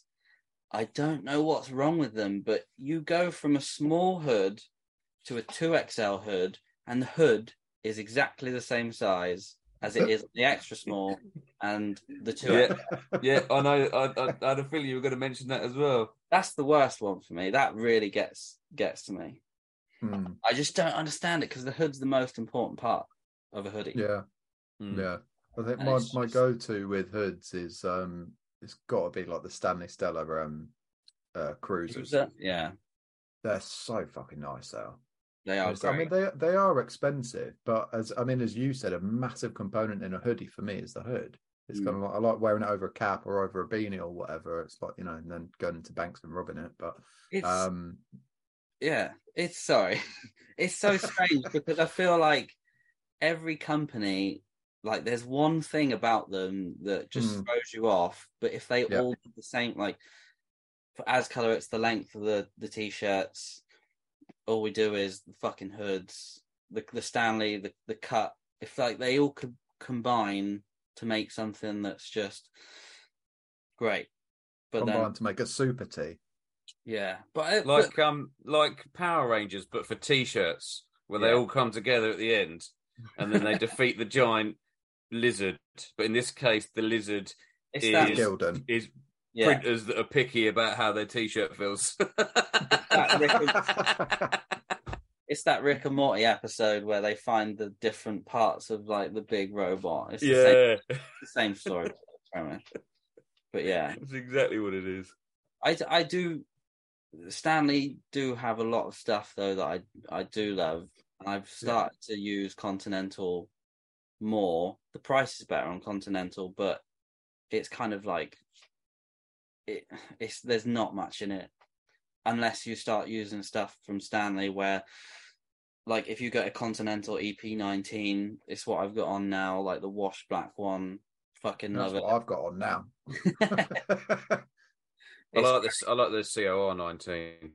That's my Yeah. favorite. that's what that's what I did my last shop shirts on. that is my favorite. We'll favorite. vouch for them. They're Yeah, they're really- shirts. Well, I, I've only worn that shop shirt he gave me once because I got back and um, the woman instantly added it to her collection of t-shirts to wear. I wore it once. She was, "Oh, that's nice." She felt it. I was like, "Yeah, it's really nice." She was, "Oh yeah." Oh, I haven't seen it since. I saw I'll a send you another pop- one, mate. pot. That's all right, mate. Don't worry about it. as I've soon- got, I've got, I've got a blue one here with my shit on it. I could wear it, but then she'll nick that one as well. as, as soon as you start getting into like similar cuts with Stanley Stella, that's where the price, like, if Yeah. you the equivalent of an EP19 in Stanley Stella, the price Mhm. jump is big. It goes up by like, n- over two quid. yeah, it's like the Sparker for me is probably my favorite, but Yeah. again, it's it's more money, you know, Mm. which it's not really ever. Re- I've never really looked at a t-shirt and thought about the price, if that makes sense. Like, I mean, I mean, when you look at the amount of work and that that goes into them, even the expensive ones are still really fucking cheap. yeah, Mm. yeah, it is all cheap, and I, I, a lot of people will avoid talking about it, and I think there's a lot of you know, and I totally understand it with people that have brands and stuff are very protective about it. And you know like they'll guard the garments that they use. But f- for me like the value that comes in the brand is it's you. No one's ever going to do you. Like you Mm. can buy the same t-shirts use the same stuff. People are going to buy whatever you do because they like what you represent. Like they relate Yeah. to you. That's why they like your brand. That's Mm. Well, you've got to be comfortable wearing what you're producing, aren't you? It's like there's there's no point like printing on fucking Gildans if you're going to print a one off for yourself on a fucking EP19. Do you know what I mean? It's yeah But at the same it- time, plenty, be a bit plenty of brands have started off on the Gildans and then and then worked up to something else. No, of course there is. Haven't And they? the So- is, is I, I, I, I do think like Gildans, Gildans, Gildans have their place. Like they really do. Like especially like in the music industry, blah, blah, music industry and stuff like that. Like you know, I, I apart from one band that we fucking print for, I don't know a band that doesn't print on Gildans yeah and that's because they're fucking cheap and cheerful. And it's like, and they like that rougher, kind of heavy, thicker feel. And like, I mean, you can't really begrudge them that. Like personally, I'd never use them for for Downcast or any brand or venture I ever do because I just don't like the quality of them. Like the amount of times I've had them turn up and they've got fucking sleeves missing, or there's a fucking great big hole under the arm. Yeah, why is the hole always just there? Like, It's just, it's fucking so. always just under the armpit, isn't it? it's either that or the color in the dye is slightly off And you can, if you have two black t-shirts, you can notice one's like almost like slightly navy and the other's black. It's they do a lot of that re re-dyeing don't they Yeah, yeah. Yes, They- that's they- why every now and again you'll get a they're- black t-shirt with a little white fleck in it, where it's got a little bit of um a little bit of synthetic that hasn't taken the dye in the thread, Yeah, yeah. and you'll get it look, They'd it look like a it's got dust on it. to um to I mean- discharge. I know. I I feel like it might come across as a bit elitist, you know, like when we talk about garment selection and stuff like that. But like what you just said, garment um, Gildan definitely has its place, and I've definitely bought my fair share of Gildans because, like, I'd done a lot of like uh, music, and I just, I pretty much went through a phase of just band t-shirts. It was just only bands, bands, bands, and everything is Gildan.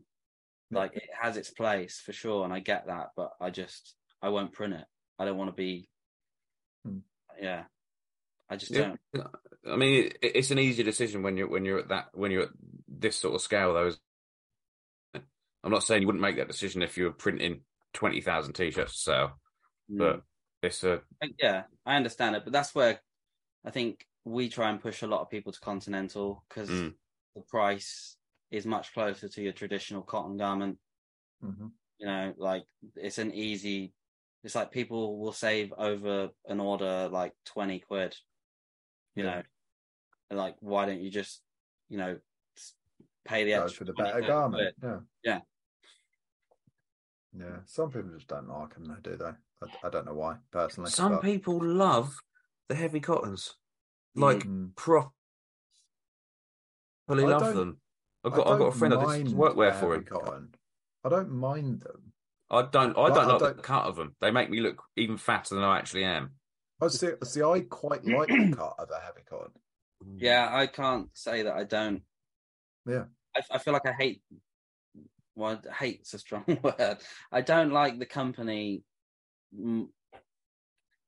i like the fit more than the company i'm trying to find a way Yeah. to say this like No, I don't no, mind I, it. I know what you're going on about. Yeah.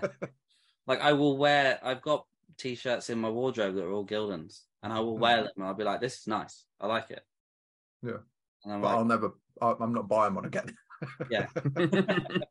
it's it's tough though because there's a few brand brands or people or bands, mainly bands that like I played in some bands and I I used to promote a lot of shows and I got a lot of friends in bands and I want to support them, you know. So I find that I will buy their stuff even if it is on a Gildan and I know it's on a Gildan and I feel like I feel bad that I know their shit and what they do and how they treat their workers and like the impacts that they have on the environment, but I will still buy it because I want to support friends. Mm. Yeah, that's fair enough. So speak speaking about on that on that subject of like the your preferred garment for your brand, what does your setup look like brand wise? Do you do you keep a lot of stock or do you sort of make it because you've got the DTG obviously where you are you can ping things out to order if you want to or how, how, Not- how's how's that working for you? Not really. I will generally tend to just scroll for a bit, see the kind of stuff. There's no like workflow. I Hmm. will either have a list of designs that I want to do, some will get done, some won't. Things can change all the time. So once it's done, you print a load of them and keep them in stock. Is that? Yeah. that- Yeah, pretty much. Once it's on the press, uh, it'll it'll go on, and I'll keep stock. Mm. What I generally like, I st- I'm I'm still very new to the to the game. I guess I've only done three events up until now. I think last year was really. I did my first big event, and that was kind of like the launch and I printed so much stuff for it, and it was just I didn't need to do that. It was Hmm. way over prepared. I was here the night before we left. Um, everything comes in a large letter. If you buy a single T-shirt from twelve twelve, it comes packed in like this large letter box that fits a T-shirt in perfectly. It's all wrapped. It's got like stickers and postcards and bits in there. And i had two or three boxes of just those like every single t-shirt. If someone came up to the rail they're like i want this one. They'd bring it up and i was like yeah no worries. Stick it back on the rail. Here's your pre-packed one. And that's kind of how i would like everything to sit in the, studio so I would ideally have a space where I can just stack up those things, and whenever I get an order, I It's just really clever. "Yeah, That's that. Really clever. Until you buy two t-shirts, and then I'm fucked.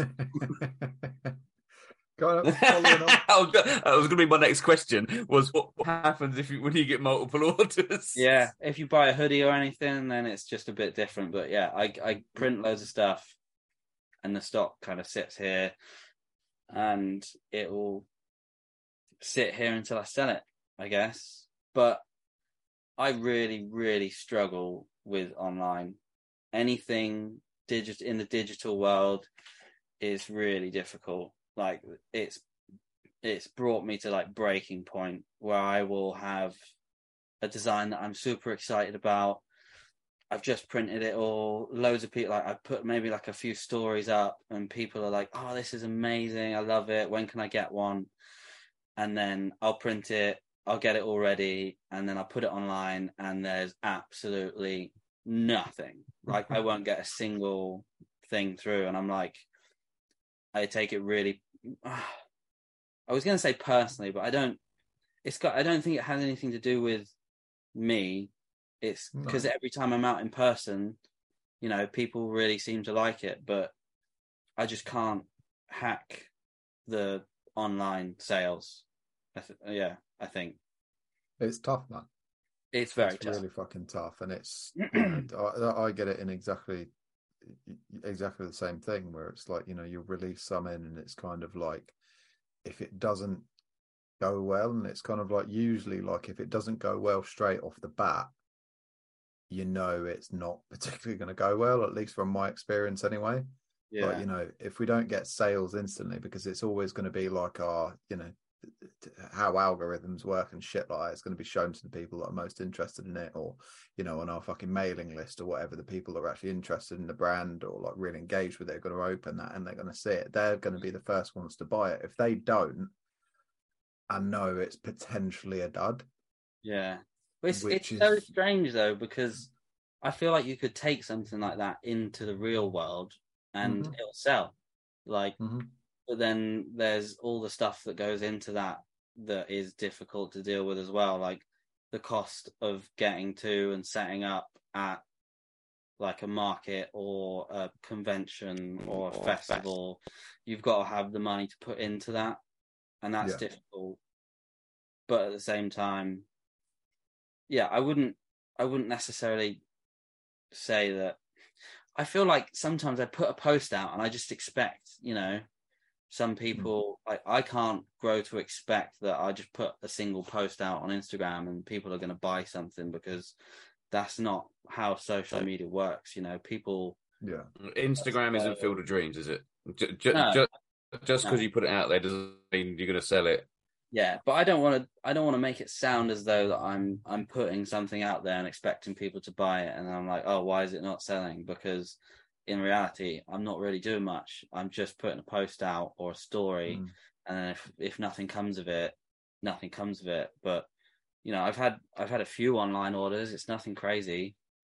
It it just about keeps the the Shopify bill paid. You know, but I'm more much more focused on trying to get out and in front of people because that's Yeah. a lot of what the brand is about anyway.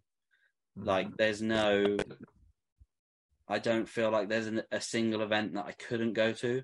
I could go to the fucking Nan's knitting convention and talk to people because, like, that's who I'm not aimed at a single person, if that makes sense. I think Mm. with the, the topic of cannabis and the whole point about the brand is like challenging the stereotype. The stereotype doesn't exist in my head. It can go from people that are like kids, like kids are using cannabis as medicine in America and other countries up until like 90 year old women using hmm. it as well. Like it's so broad, like there's no single like demographic, I guess, that I'd say like you, you're gonna buy this t shirt or you're like the whole point about me doing it is to talk talk to people about you know changing and challenging the stigma associated with it. So yeah i could go to the knitting convention and talk to people about it because the whole point is i want to talk to people and start a conversation about cannabis. When um when is your next uh, knitting If convention? there, I think if, if there was a theme, Um, I've not planned anything for 2023 yet. I'm kind of, I've got all the stock left left over from what I've printed, and I've got a few bits left to do that are kind of just been blanks there. And I don't, I don't really know when the new fiscal year comes in. I'll, I'll probably start buying more stock for printing this year and then yeah, Jack's been looking at like tattoo conventions and stuff, and I'd like to go to maybe a festival or something. I don't, I don't know. I like it, it's pretty bleak around Pembrokeshire for local markets and stuff, so there's not much to do around here. So the only obstacle that I have is takes me an hour to get to the M4. You know, that's the closest. Mark, markets generally are pretty pretty bleak now. Um, like like what call a normal market. I, I, I worked market stalls as a teenager. I did it for like I did it from the age of fourteen up to when I was twenty two, and it Oh, was well, like that explains a lot. yeah. does it? Now I know where you get the bravado from. well, yeah, that's well, that's what You it's got like. away It's with where, it's where If he you bought those ex- like, where he bought out. those extra fingers. Screw them, mate. Um, but it it was a. I I noticed when when I when I first started doing the market stall, uh, some some days I, I used to sell shoes on the market, And some days on a market, we'd take between two and a half and three thousand pounds in a day. Um, Jesus. and that, yeah, oh yeah, like, and I, I do four or five markets a week. I, I- it wasn't wasn't my store; it was, a, it was a business I helped run for someone else. Do four or five markets a week, and you could like, I, I it was it was at the point where we were ordering stock to be delivered to the market like for the end of the day because otherwise I'd be going to the next market the next day and I wouldn't have enough stock in the van. So I was literally getting stuff delivered while I was packing up at the end of the day. And um, over the period of like the seven odd years I did it, it just declined and declined and declined. And that was what killed that was Tesco's and things selling cheap shoes, Amazon selling everything cheap and getting it next day, like Mm. effectively having a like a, a, an unlimited returns policy on things from those sorts of shops. So the markets became really sort of run down because the, there were so few like what I call like staple things you could have at markets. Like the the butcher always did really well, and the guy who sold the cheap food always did really well. But that they they always did. They basically kept the markets going. But what what that that sort of died off, and nothing's really taken its place. Like you, Yeah. some of these places you get like the fancy French markets that have come up, and people selling their actual things that they've manufactured really has taken too long. It's Yeah. it's, it's not that sort of nichey sort of stuff. It, it's it's taken too long to catch up with it all. Um, even mean, now, you don't really see see much of it. I think the other side, the other kind of side to the coin with that problem is that people are obviously expecting that, like, they come to like a like an independent seller or a fucking let's use a print shop in this instance. They come to a print shop and they expect Amazon service. Mm. It's like I want I want my shirts like in two days. It's like that ain't fucking happening. they won't even be to me in two days. yeah, exactly. And it's like we we had one today, and it was like, oh, like, can you get me some shirts printed by the weekend? It's like, no. Yeah. What fucking- it's like not my fault that you've left it so late to decide that you need to order fucking shirts. Mm. Like, you know, I don't even even know if there's any fucking DTG shops. I mean, at least round here, Yeah. that'd be able to do that for you. Yeah, all right. It's It- January everywhere. It's fucking quiet, but it's not really the fucking point. Like, I can't get the garments by then. It's weird. Some people, like, we've had people threaten, like so to speak, like, I'll just go online. Like they'll come to the door and they'll be like, "I want this. We'll have it like next week, or this is when we need it." And I'm like, you know, we can't, we can't do that. Or can you do us like a backdoor deal with the? We'll give you cash. You know, I'm like that doesn't change a thing. Like, oh, we'll just go online. You know, we'll find somewhere online. I'm like, you, you go, you go pay the VAT online. Like, Yeah, you and you'll probably get something that you won't be happy with you know yeah. Hopefully, if there is a God, yeah it's just hope it all goes wrong for them. it's unfortunate that people have to go through that before they get to the shops like us or you where you know they just have to get used to the expectation that things aren't amazon Hmm. I think that's going to take a long time for people to get out of that. but then again the people that you kind of want well i mean it's different when you're talking about the print shop and then the brand because the people that you want buying the brand like i couldn't care less about those people that want that stuff you know Mm. No, they're not of they're not the, the sort of people that want the brand for the brand or understand it like Yeah, but you're still going to get people like that buying the brand, and the and the the, the, the ones that they like want it, they order want it next day. They want Yeah. it now. Like The ama- the amount of we've had a stories I've seen. Plenty of them. Mm. We've we've had it where like so our Trustpilot um uh review link thing gets sent out automatically, and it's like three days after an order is posted, right? So it's like people. It says at the bottom of the email, "There's like this email is automated." Obviously, people don't read that far down, but we've had people properly kicking off at us, being like, "You lot of fucking cunts! All this, like, my order hasn't arrived. How dare you ask me for a review? All this, blah blah blah." And if it's like, what? Chill the fuck out, Dave. Oh, it's, oh, it's just, and then you've got to oh, respond like all nicey nicey, and it's like, oh, hi, Dave. Like, really sorry to hear your order hasn't arrived. Fuck off. I wouldn't. I'd just cancel the order. I know you've already posted it, haven't you? Yeah, that's the point. It's like it's it's once it leaves us, it's not in our fucking hands, is it? It's like sorry that Royal Mail is taking so long. Like, unfortunately, we don't control Royal Mail. I mean, not that I'd want to fucking control Royal Mail. That doesn't sound particularly interesting, but you know, I mean, you you you you use uh you use you use Royal Mail. yeah. We, I don't think we like. I've listened. DHL can go fuck themselves. They're the worst. thank you. I wonder how long DHL will take to come up. This episode is sponsored by DHL being cunts. they honestly like.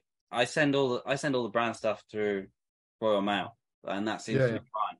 But I know a lot of people that have real tough times with it. But I guess Yeah, I think it depends Maybe. where you are. Yeah, well, we're in a less uh like there's a smaller population of people in West Wales, so maybe it gets to its destination quicker. But then again, Mm. once it goes to places like cities and stuff, then it's back into the big system. But I don't think I, I don't know anyone that uses like DPD or No, we had a like chat that. with DPD probably a year and a half ago uh, about going on board with them and them like doing like scheduled collections. So we were going to tie it in with the print business as well, but they come and pick up downcast stuff. yeah, And they were basically like, "Oh, you have to hit this minimum number a week, sort of thing." Mm. And it was like it was they were quite like strict with it, and I was like, "Well, I don't really feel comfortable with that because if we have a bad week or like you know whether it's with the brand or the print business, like what are you going to do?" And they're like, "Oh, we, we like you kind of get like strikes or whatever, and we can like cancel your account." It's like, well, why would I fucking do that then? I'll just fucking stick to what I've got.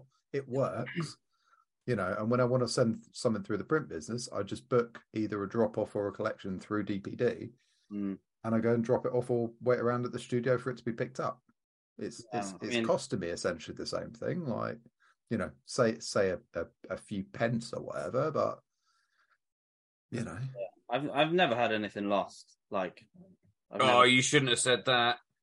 You Oh, should no. not have said that. I went all Hagrid then. I should not have said that. when Brexit came in, we uh fuck Brexit, by the way. Um when Brexit came in, so at the time we were sending out a lot of international orders. And the US was never a problem, but it was anywhere in the EU, but specifically Germany and Italy. They they just fucking hate us now. Probably I understandably. um, but stuff used to get stuck in in German customs all the time, and it'd sit there for about three weeks, and it'd be like we'd follow it because obviously we'd have customers being like, "Where the fuck's my shit?" And we'd follow it and be like, "Look, really sorry, it's still stuck in customs. We don't really have any control over it." And then, like a couple of days later, it'd turn up back on our doorstep. No explanation. It's like does not comply to fucking customs regulations or whatever. It's like it's a fucking t-shirt and some stickers, you dickhead. Yeah, those that page, even like on the Royal Mail page, where you have to type in like where the where it's all come from and what's the number that you got from this on the the whatever it is, the tag. I'm like, I I just can't be bothered with that. That's Hmm, it's too much hassle, and yeah. at the risk of having stuff come back or not get Yeah, there. and then you can't even get the money back for posting it either. Yeah, And and then like if the customer also- says, "Oh, I want it posted out again," which is kind of like as a business, like if you want to kind of maintain a good customer business owner relationship, I guess, like you kind of have to post out again to them, don't you? It's, it's not their fault. Yeah, and then they they also might have to pay for it on the other end. yeah, yeah, yeah, yeah. Brexit, wonderful idea, wasn't it? Yeah, we did a. Um, I've got a friend who's like a graffiti art. he- I- He's just an artist, but he does graffiti and he's a tattooist. And he did the dragon design for me. And we had some people in Spain, obviously, because that well, that's where he's from, and they wanted to buy it. And I was like, well, I just, I just don't know.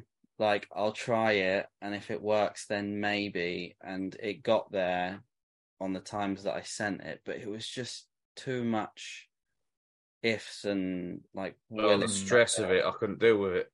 I was like, I just don't want to do it. I'm just not going to put myself through it. Hmm, I'm not going to lose a shirt either. yeah. I've just realised as well the dog is sleeping underneath the microphone, so I hope he's not like you guys. You guys can't hear it, can you?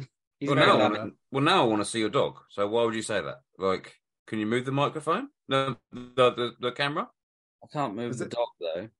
Is he yours or Jack's one?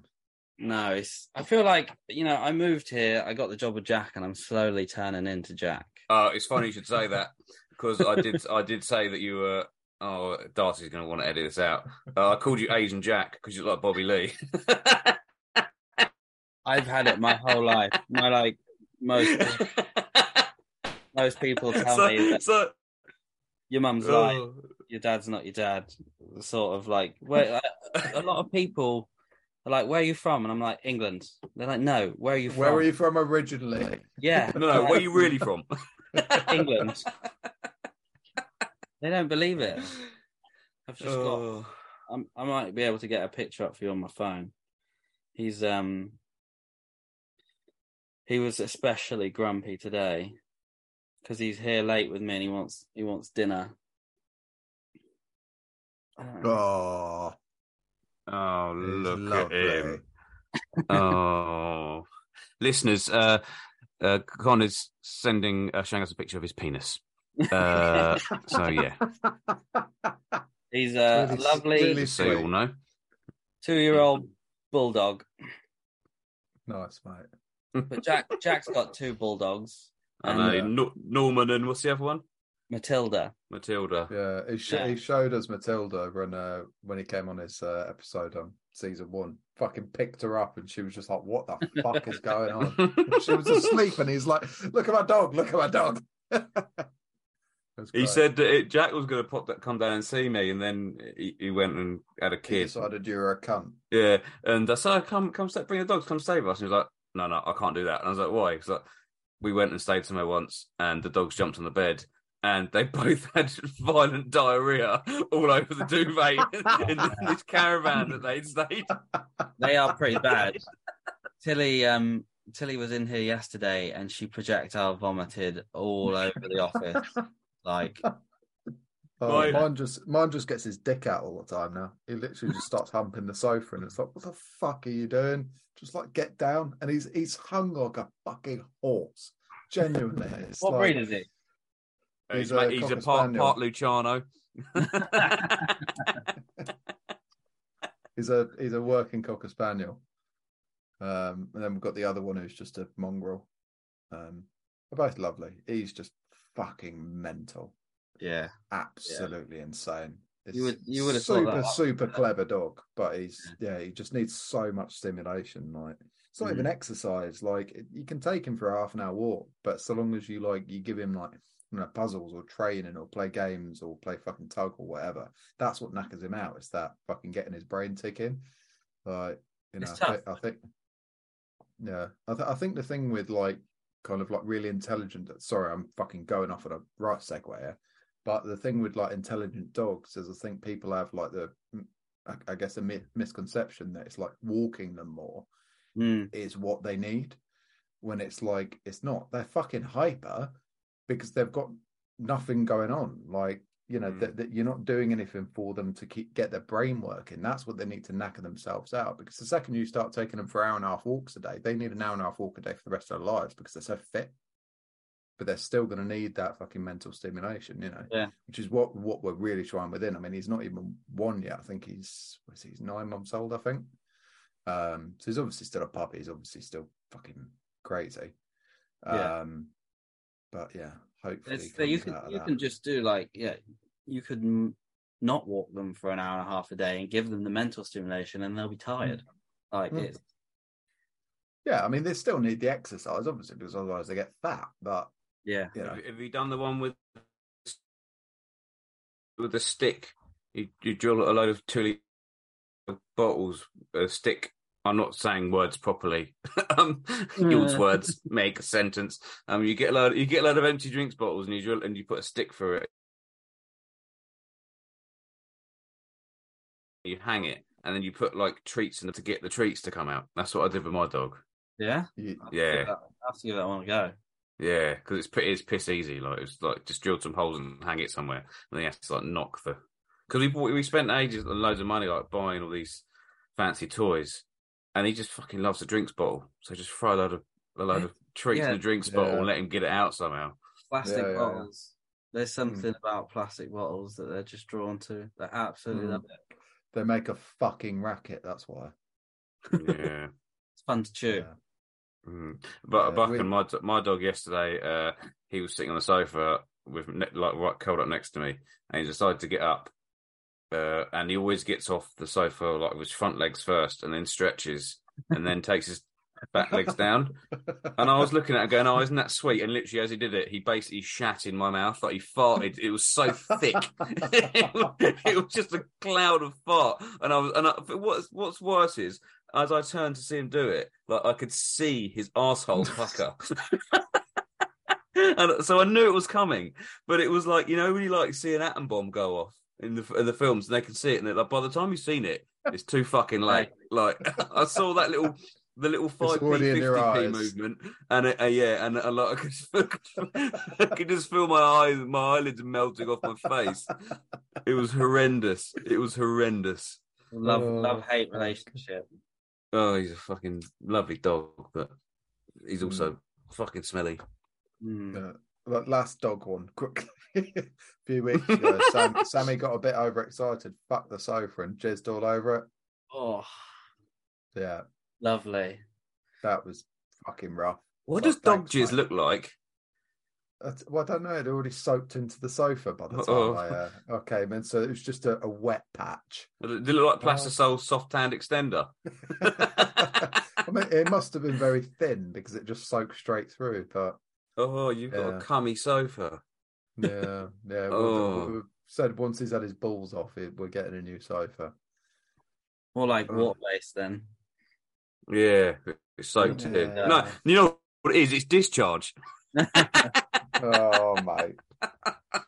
Man. Right. oh, anyway, there's always on, a shit on- pun on- in every on, on from uh, on from dog jizz and kind of onto what we were talking about before. Um, so if you could add anything theoretically to twelve twelve, kind of as it stands, that you think could give it a a boost or a helping hand, what do you think? Uh. I think there's a, there's a ton of stuff that I want to do, but I don't want to be the guy that says money because money effectively can buy you everything that you want. It can give you the time to do the stuff that you need. It can buy the equipment that you want to do, like that you want to use to do stuff with. Like it's it's a tough one because yeah, money provides all of that. I'm gonna re- I'm gonna rephrase that question then. If you couldn't choose money, what would be the one thing you'd add? um, I wouldn't add another person to the team, even though my partner's been coming out with me to events, and I've just turned to her and been like, "Can you make me a reel for this? That would be great." She's, oh, she's done it, and I've been like, "Oh my god, this is amazing."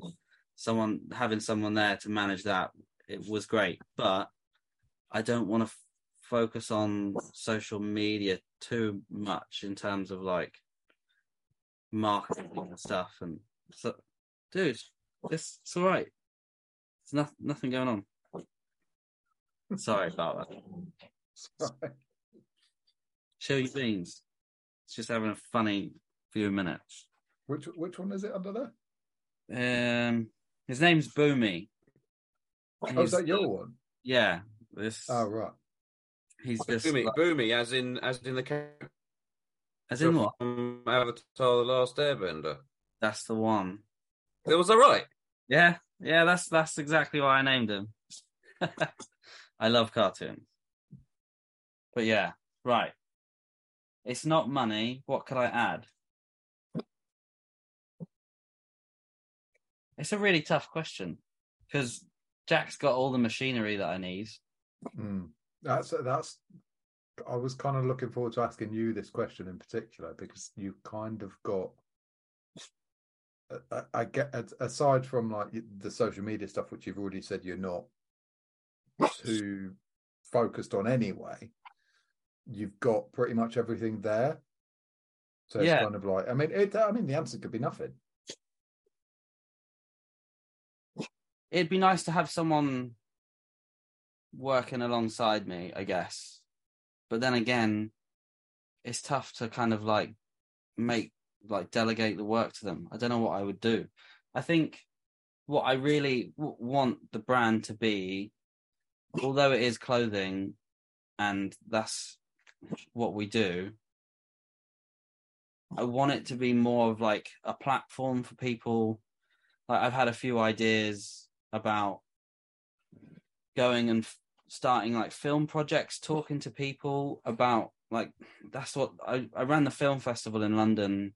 It was called the London Cannabis Film Festival, and it was all about you know telling people stories, the experiences they've had with cannabis, whether that's like going to people on the black market to get it, or experiences they've had with the police, or how it's helped them, or why they consume it, or you know, I feel like that's a lot, a lot of what the brand is is wanting to share the stories of people to help, you know, challenge that stigma that's associated with it. Like, and I'm partnering up with someone who's local to Pembrokeshire as well to start filming more content and doing more of that stuff. So, yeah, a, a video production suite. There we go. Maybe that would be fucking cool.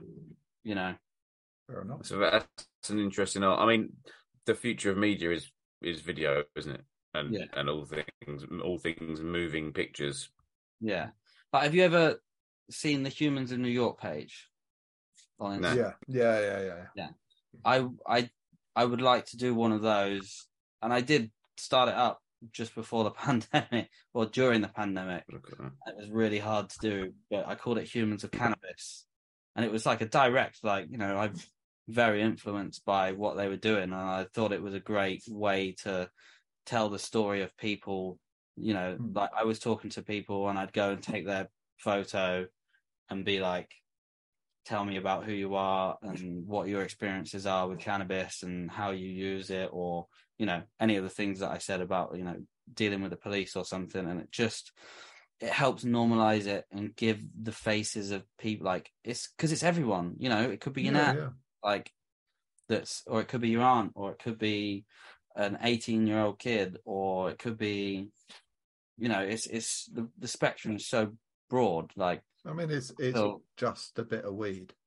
yeah That's it. That's the way I I look at cannabis. Is it's just, you know, it's it's not hurting anybody.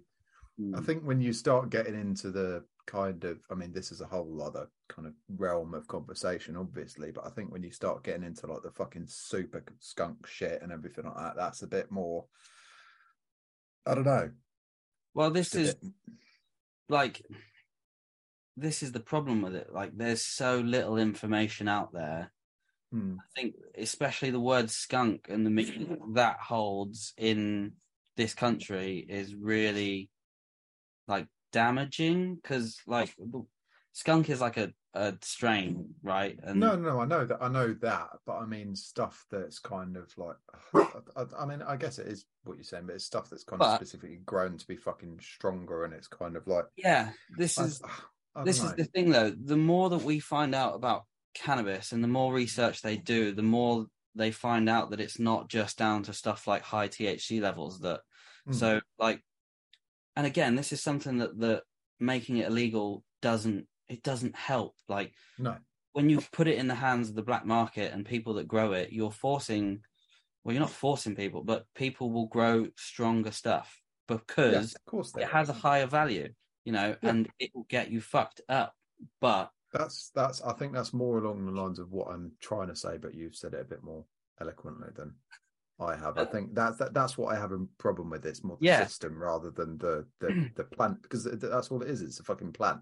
yeah, Like, well, you know. I I would generally tend to say anyone's argument against cannabis is an argument for because like for making it legal or just regulating it and decriminalizing Yeah. it because Yeah.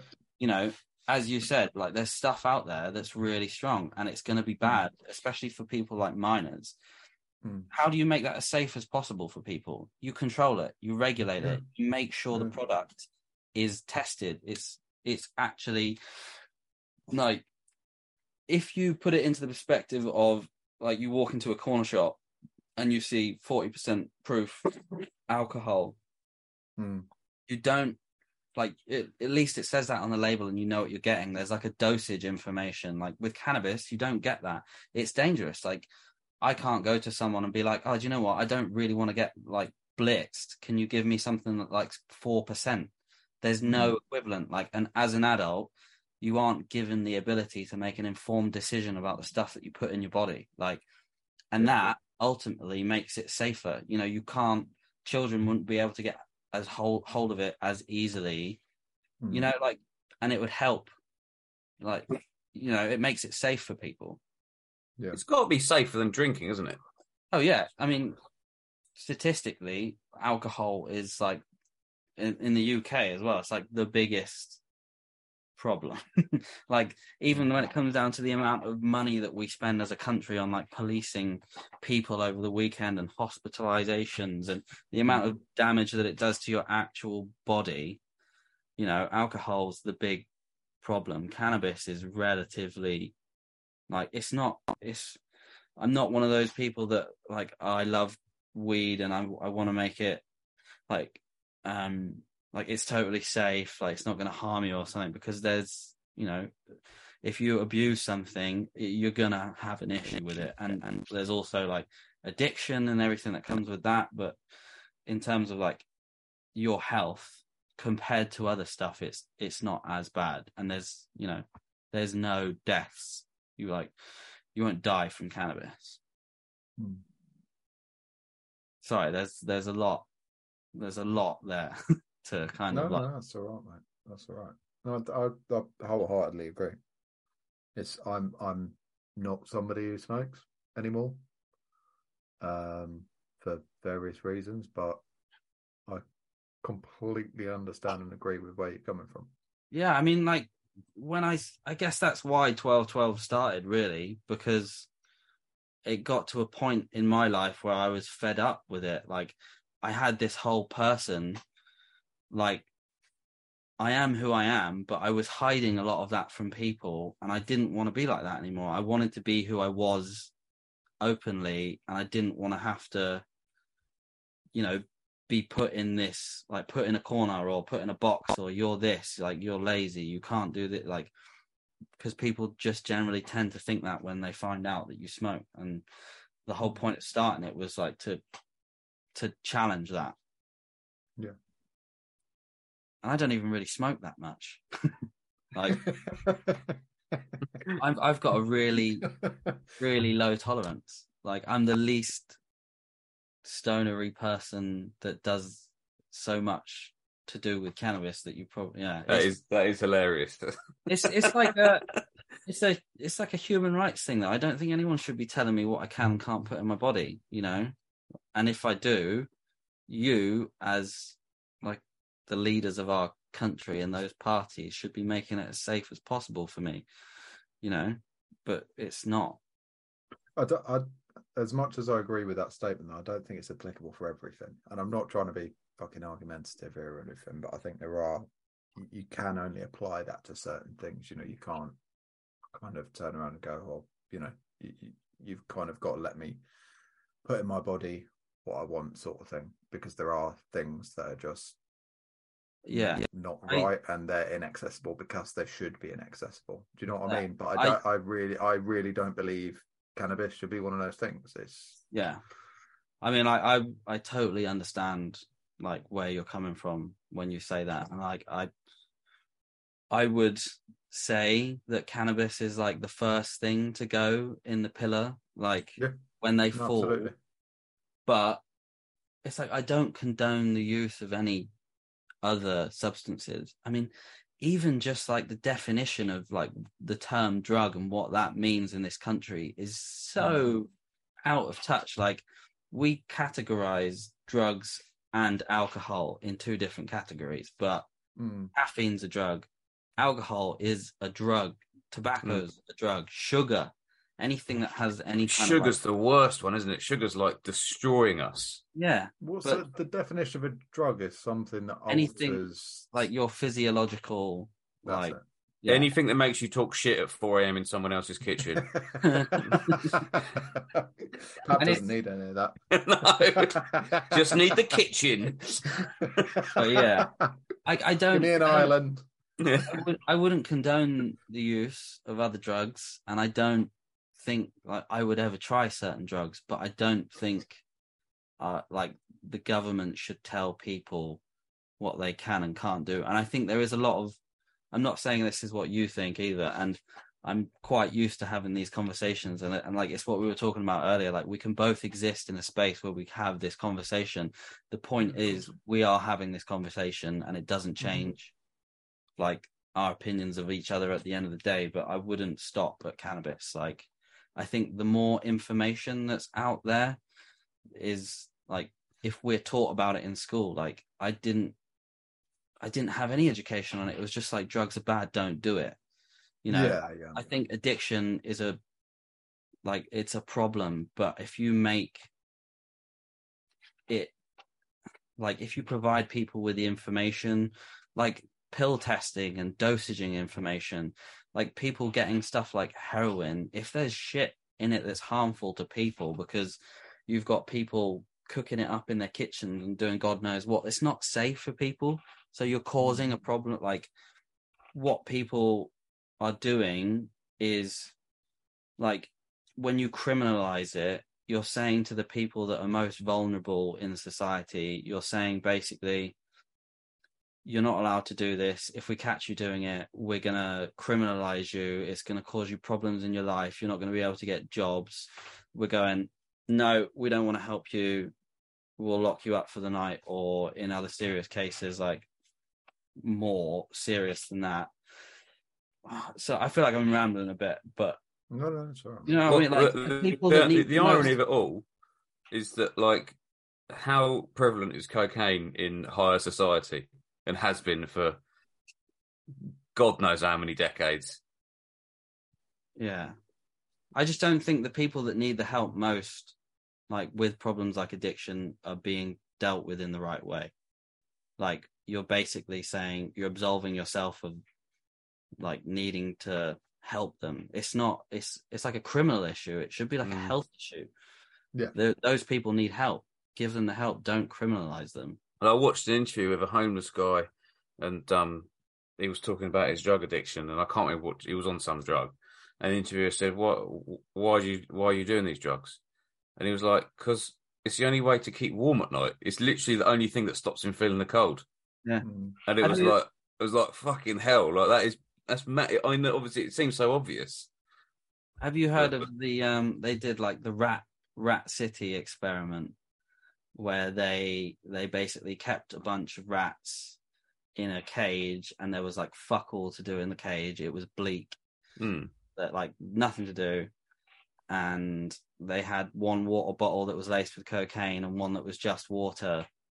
And all of them were like going for the cocaine all the time.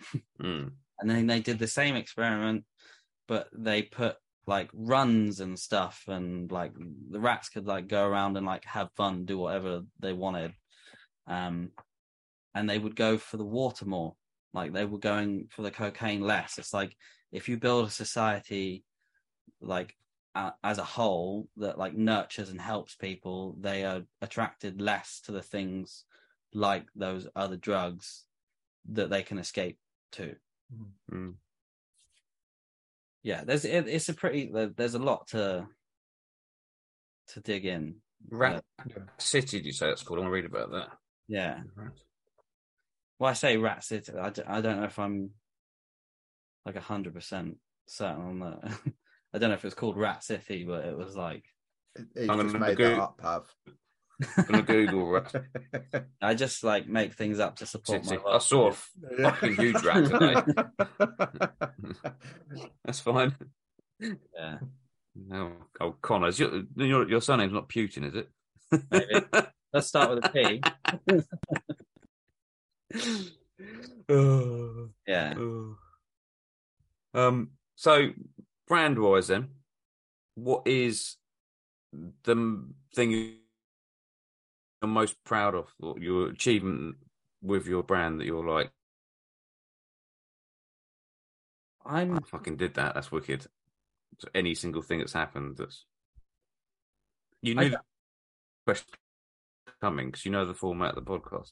Yeah, and I've I've been thinking about it, but there is no real like moment that I've thought about that like this is like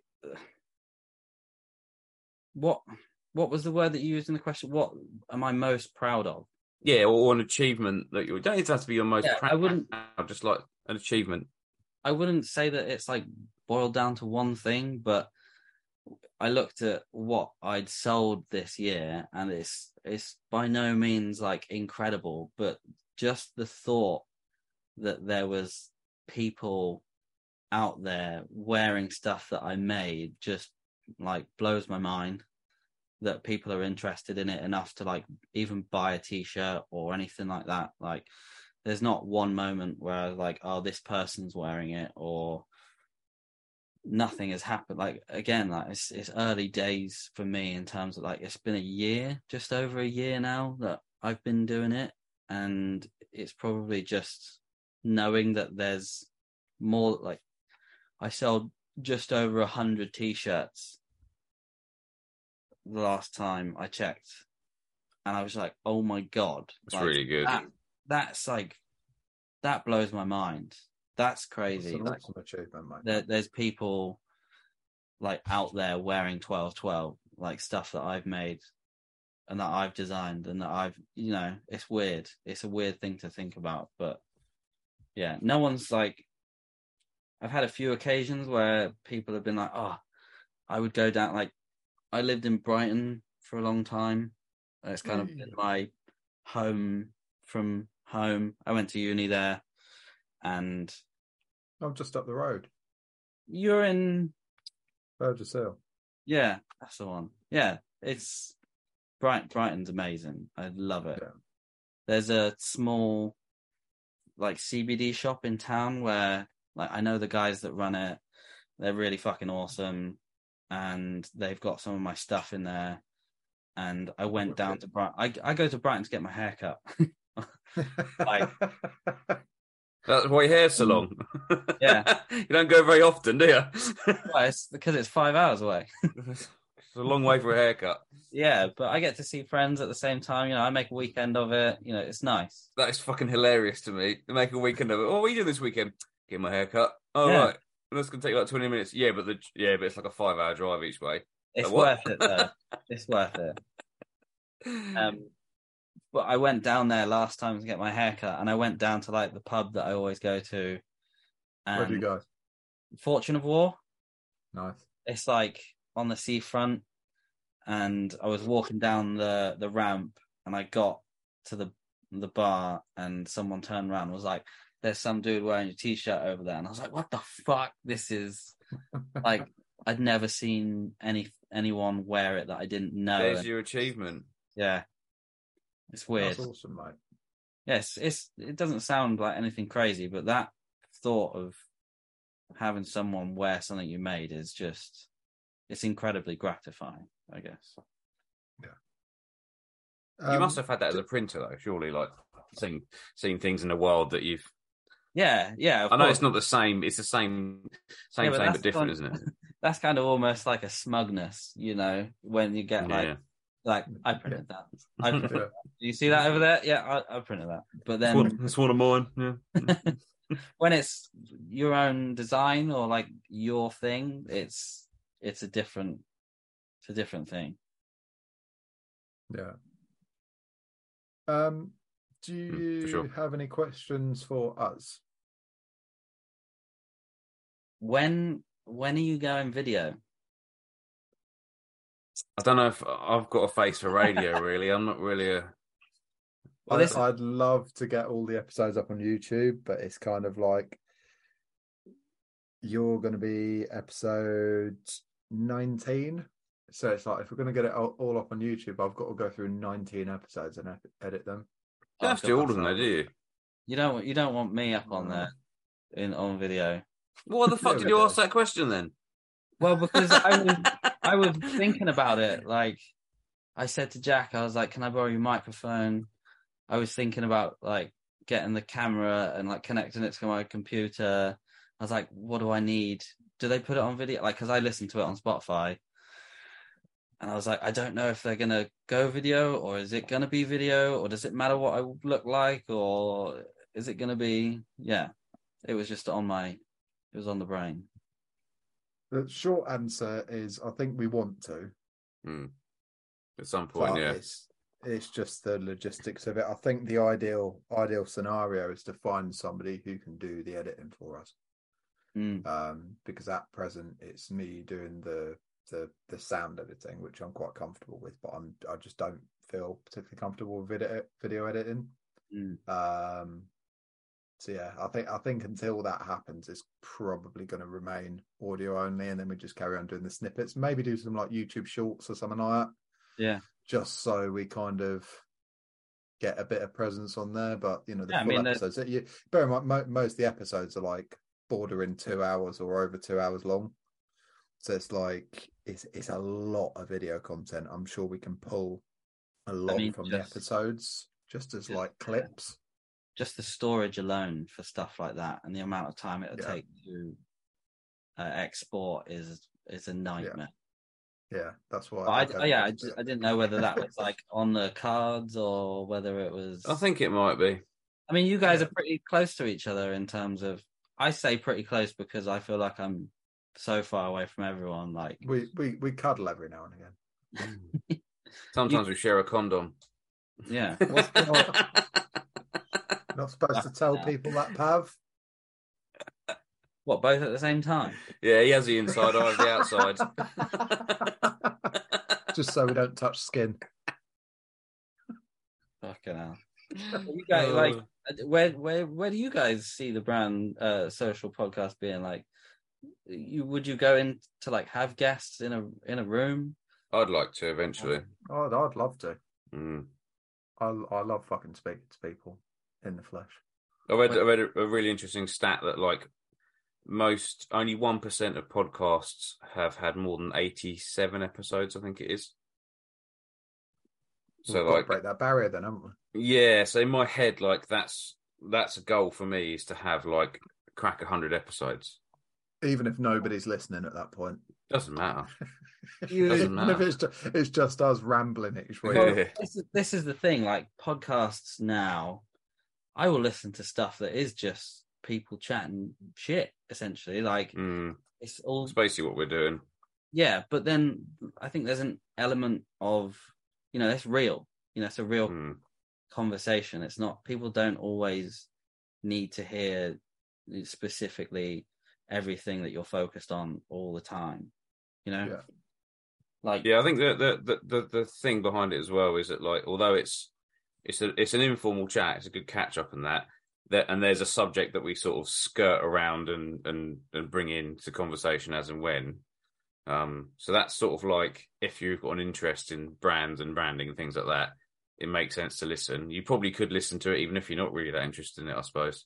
Yeah. Um, it's, it's, Well, I mean, it's it's like what they say about teaching, isn't it? Like if you teach, then you inevitably get better at what you're doing because that whole Mm. process of going through it makes you better at it.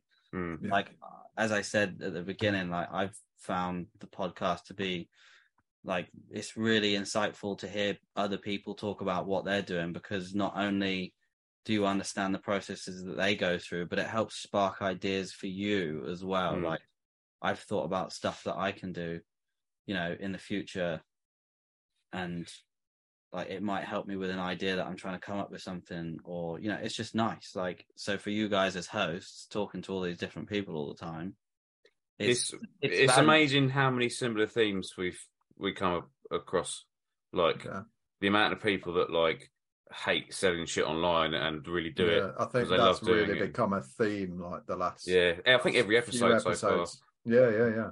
It's you know, I think you know we're in the same boat as well. But it's kind of really want to try and push the the kind of physical kind of contact with people a Yeah. lot more. It's um yeah, it is becoming a theme, and I think it's it's, it's obviously post pandemic world people It's, have kind of um yeah people have kind of just realized that it's like being around people is just a bit fucking better It's yeah, know? it's strange because all signs point to like shit when you talk about like the death of the high street and stuff, and you think about brands, t-shirts, and clothing. I think it's going to go the other way. I really do. yeah i do too i do There's just like is, is Next, it in the next decade. a revival, but maybe it Mm. comes in a different form. Maybe there's a different kind of shop that we just don't see yet. Like I think what it will be, you know how like you get like the big Debenhams that have all the brands that have their own little like boutique shops with inside it. I think that is what like brands are going to be. There's going to be loads of little independent brands that will like have a massive like form a department store together and they'll all have an area of it. And it won't be Mhm. like massive brands. It will be little independent ones. I think that's what's going to happen. like a food Yeah. hall. Yeah, like yeah, just like Yeah. like like, and, like a and food just hall for eliminate the fucking chain bollocks because Yeah. that's the thing when you when you go to a high street like especially where i fucking live so the only fucking shops left apart from like i don't know the independent fucking wedding dress shop like it's all chains. It's it's it's a Wilko and we've got a fucking timpsons you know the shoe people and fucking like a, a peacocks and whatever. Like it's just it's just fucking dull.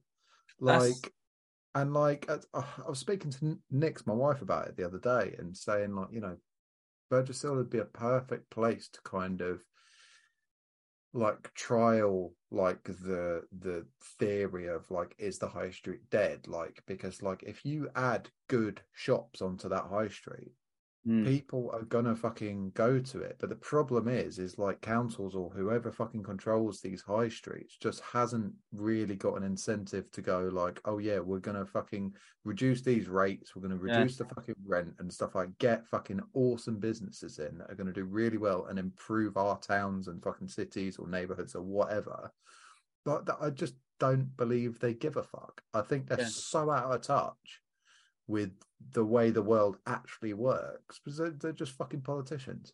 I fucking hate politicians. A lot of them. They can fuck off. Seriously. I think no, we I- should live in a in a society where there are no rulers. But you know. No, we should do the jury service system, but for politicians. So anyone who wants to be a politician, like you don't go, I'm going to be a politician and become one. You get called up and you have to do your like five, ten years or whatever of being a politician. And at the end of it, that's it, it's done. And then the next lot come in. Hmm. Political conscription. Yeah, basically, yeah. I mean, you're you're quite lucky. Well, I say lucky, I guess, but you got. I know that Brighton's full of chains, but it has a really strong independent Mm. like scene. yeah it do, it does it does but kind of going from where where i lived in in brighton to moving to to where we are now was like it's such a massive contrast. And this is like in reality like you know i'm from up north as well and it's kind of like whenever i've been up north it's kind of it's the same thing. It's like fucking high streets are just they're all fucking boarded up and shit. And i mean places where i grew up anyway like you know, and it's it's fucking sad, man, because you've got really fucking great retail spaces, and there's people there that are willing to invest in local businesses and community and shit like that. But unless like councils and governments and shit like that allow it to actually happen, and to allow that to happen, you have to reduce rates, you have to reduce rent, and you have to enable people to do it. Mm. It It's- isn't going to fucking happen. Simple as like you know, people aren't going to go. Oh, I'm going to fucking pay fucking six thousand pound of fucking quarter rent plus fucking three and a half thousand pound of rate and electricity and fucking whatever. Like you know, what's the fucking point? Yeah, you probably you you're know. literally just selling shit to survive, and there's no. Yeah, no, exactly. It's, It- it's, it's- so when you come to that, it's like, why not just be an online business? That's the biggest one of the. Like, I'm a big fan of Patagonia. I love Hmm. what they do, Hmm. and it's like trying to exist in a capitalist world as someone that gives a sh- like that cares about the impacts that they have on stuff like the environment is really difficult because you kind of have to get over the fact that you you literally you have to consume like there's no Yeah. way around it like to be part of the system you need to sell something and like you're like what's the point in making something that's going to last because you're going to have to like to survive. You'll have to sell two or three of them constantly just to kind of keep mm-hmm. generating like income for Mm. yourself. Like, and I feel bad sometimes because like I don't want to sell like tons of shirts and stuff, but I will feel bad if I if what I do is shit and people like it won't last people or do you know I feel like I said that really badly, but I think you're. I think you're. You're framing it in the wrong way, um, because obviously you, you you've got a, a, a cause behind what you're doing, which is like obviously a, a great start anyway. But also t-shirts and clothing and stuff, you can't really. Although they're consumable, they're also like walking around with a piece of art on, hmm, and so it's. I think it's perfectly acceptable to have things like that when you, when you've got something that's a good quality.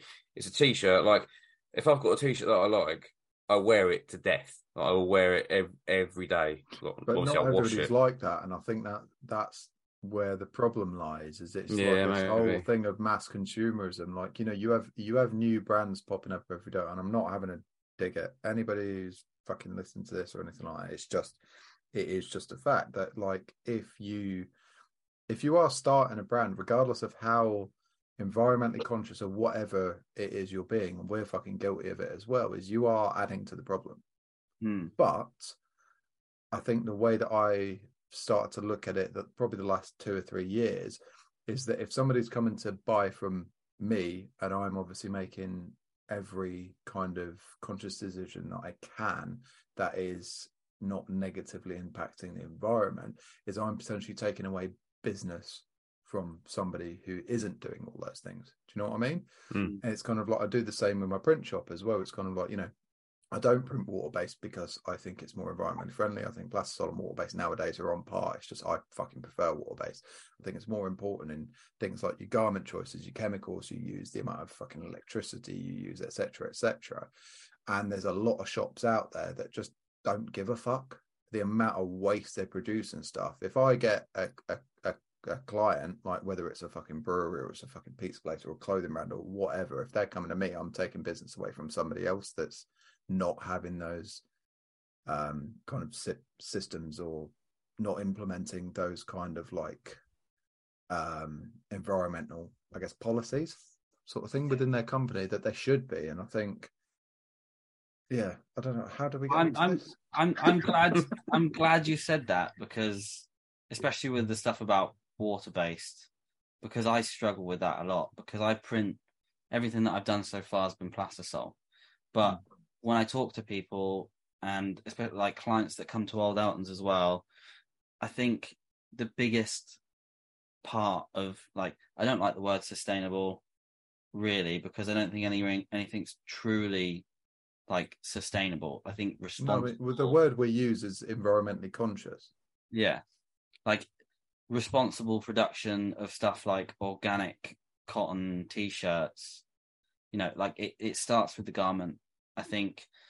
And to like relate it to what Pav said about like the favorite, like what you wear and how long it lasts you is Mm. like the most important thing. So even if it is plastisol and it does last longer, Mhm. then you're like yeah the main thing is that the garment is more like ethical and that's Yeah. the biggest in in the clothing industry anyway so it's like trying to find it's like in, in reality, what what we do is such a small blip when you compare yourself to like Primark, for example, yeah shit like that. yeah but the, the, the garment manufacturing industry is what is it the second biggest polluter of in the world It wouldn't surprise me. So, No, so we we there. we are part of that, and I think a lot more printers in particular, not necessarily brands, but printers need Mm. to take a bit more ownership over that rather than passing it on to customers. Like, obviously, I realize this is the brand social podcast and not the fucking printer social podcast,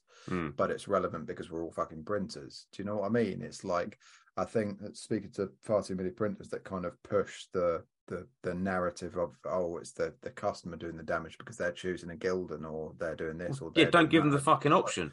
Yeah, exactly. It's like you have the option to push a more eco-conscious garment or a more Mm. whatever you want to call it, a more sustainable garment, whatever. Like, but you're not. You're just offering the cheapest garment because you're you know that you're going to get that job. and Mhm. it's like yeah, so you know fucking um what's the word um. We'll edit this pause is. I out. think I think there's a, there's a there's a trade off as well that people don't understand when it comes to stuff like water based versus plastisol. Yeah, and it's course there is. something it's something that I would love to know more about because I'm constantly trying to like, as I said, like I felt bad about using plastisol, but you know, plastisol stores incredibly well. It's super vibrant. It lasts a long time, and it's easy to print. When I've printed and the experiences that I've had with water based, it started off really bad and I was ruining garments a lot because it would like eat through emulsion and on the auto as well. If it happens on one and you don't catch it till like five or, you know, then that's, it's ruining garments. But then there's also like curing time. Like it has to go through the belt for longer. It's using more electricity. Like it's not totally free of the plastics. Like it's less, there's less than plastisol, but there's also all these other things to take into account when you're talking about how you treat it, if that makes I, I think personally, having printed both water based and plastisol, I think there are a hell of a lot more similarities between the two than there used to be. So, I mean, the majority of what we print is high solids, um, plastisol, like yeah, HSA stuff. Hmm. Um, and the stuff that we use predominantly um, cures in 40 seconds at 165 degrees Yeah. which isn't far behind plastisol. So I think if you're using high solids acrylic inks, which yeah, it obviously still has acrylic, it still has PVC in and everything. I get that point. Um, like just segue. One of my biggest fucking pet peeves is print shops who call themselves eco-friendly. Mm. bollocks. We're not in an eco-friendly um, industry. Um, but yeah, I, I, I think that the, the the main the main thing with for me anyway with water based the main disadvantage is the amount of energy you use aside from the high solids acrylic stuff like if you're using like a medium or a low solids you're having to put something through the dryer for fucking two or three minutes that's obviously having to slow it down a lot it's slowing down production you're using more electricity you're using more energy and stuff like that but i don't know it's Then I there's don't know. Water based is it's easier to clean. That's Yeah, That's my hell. my my love for water based is the the ease in cleaning it. yeah. You know. Plastisol encourages lazy printers, like for Yeah. sure. Thank you. I can't say that I'm any better though because you know it, it Oh, allows me to be like I can finish a run and leave the screen on the press. You know, water based doesn't allow me to do that. Mm. But then, you know, if if I'm using, am I using you can more water? reuse screens though. Yeah, I we we use we do reuse. Like we've got. I don't. you- Do you have to put emulsion hardener on everything? No, no. Like You- you just do, if you if you're using like a dual cure emulsion, you do a post expose for three to five times longer than what you use. I mean, obviously that's it's all emulsion dependent, but what we're Yeah. using is you know we do our exposure, rinse out, let it dry, and then work it back on the exposure unit. The exposure unit, depending on the mesh count, is three to five times longer than what we've put it on for. And I've done fucking runs on a manual of three to four hundred shirts and not had any breakdown. yeah, yeah. I so mean, it's like what inks are you using for your water base now? Magna. yeah, fucking, we had so much problems with what we were using before. I, I know Jack remember- said you were pulling your hair out. I, I could not remember the brand, but it was just like everything was going wrong. It was eating through screens, and then you'd pull it out the end of the dryer, you'd pull it apart, and it would crack instantly. And you're like, "What the fuck is going on?" You put it, you you literally everything was going wrong, and then we switched to Magna, and I was like, "Oh my god, this is like the best!" Like Mm. it was so much easier. There's a lot of shit much water based out there. yeah. Well, presumably because it's easier it- to make. Presumably, and Yeah, make yeah. make it well, and call it water based. Yeah, I suppose. But I mean, it, uh, I think using shit plastisol is easier to use than shit water based. Yeah, I'll get that. Hmm. Like, I mean, shit plastisol. If it's you know, if you're talking just whites, for instance, a shit plastisol is going to be really fucking thick. You're going to have to slow your uh, squeegee speed right down. Fucking probably use low mesh counts, um, and it's just not going to feel very nice. But shit water based, it's going to be a pain in the ass to cure. It's not going to be opaque. It's just not going to be nice to print, and you're going to have to fucking probably do three coats of it Hmm. to like get a, a, a good opaque finish. And by that point, you've probably pushed it the whole way through the fucking shirt. Mm. You know, Yeah. I think the the trick to water based ink, uh, printing, I was about to say water based inking, water based printing is to use a good quality ink. And I think there's so many out there that are going, oh yeah, we're cheaper than this, we're cheaper than that. It's like I think it's such an incentive for people go, for going, oh, they've told me that's the same, but it's, it's just fucking ink wraps, isn't it? Or the just Yeah, of course fucking it is. salesman. Like, Like- no, I'll- we we use the ICC. We got the Colomex system with the ICC, but we've Hmm. also got the 7022 Cool White Plastisol. all right. Yeah, Yeah. that's Mm. good. That's good. That's a good ink. That It's been great. Like, I love it. Like you know, Right. you told Jack to get that, don't you? This guy, This this boy here. and it's been great. But I'm falling out of love with it. Like, it's funny you should say that. Oh. It's funny you should say that. um, uh, Oh, Darcy. Rutland. yeah, Rutland. D- well, no, I was going to say about GK. Dar- Darcy got a Oh, yeah, um that as a- well. a- a- Rutland's a cheap, though, man. call from a guy. Um, well, he popped in, didn't he, to see you? Yeah, a The- guy the- called Graham from GK Marketing. and uh, he ended up sending me some ink, and the white plastisol is. I don't, I don't know how they make it so good. it's not the It- Rutland Leco stuff, is it? No, no, this No, is no. like a completely separate company. Um, They they they're all made in Spain, mm, um, and they I think they started off with water based, and then they've basically the they're, they're kind of the the UK rep for this company in Spain. They started off with water based, um, because that's what a good chunk of Europe use, like you know, um, and they've gradually moved into plastisol as well. And I opened the pot of plastisol because they sent me the the they they have their own mixing system, but they sent me just the white and the black because I basically said to them, I don't want to move away from Magna. Yeah. Pick us. I love the mixing system. It's fucking great. Most of the Pantones are pretty good, um, but when it comes to white and black printing, like if it's just white on black or black on white, whatever, there's no use use me using Magna because it's fucking eighty five quid a gallon Hmm. like you know and they basically said okay well we can probably halve your cost on that so they sent me some samples but they also sent me the plastisol white and i could not believe how creamy it was it's ridiculous straight out the pot and I, I, don't- It's not unreal. fucking sponsored by them or anything like that No. But, like you know we should. we graham i'm going to be hitting you up for fucking sponsorship um The two grams. yeah but it's it was literally like I'd, i'll be brutally honest i haven't printed with it yet but straight out the pot i was like yeah it's it, it doesn't look like a plastisol it's weird No, I, I thought they put the wrong label on it when I opened it. I just Yeah, feel so like I. I'm I'm fucking sick of cleaning white plastisol off screens. No, it's horrible, no, I'm it? just like it's just such It's a really handy you work with Jack because obviously he's so clean and tidy. so Conor So it's not like you have to worry there. about there being plastisol all over the studio, is it? oh no, what are you on about? Clean as a whistle. We get the job done and it works. It's like organized chaos, but you know, it's tough. Like it can get everywhere, and that's the thing with plastisol. There's like Mm, you can just leave it, and it'll like you can put a squeegee on top of the press and leave it. And all, it- all- it- all you all you need though is that tiny bit of red on the end of your finger.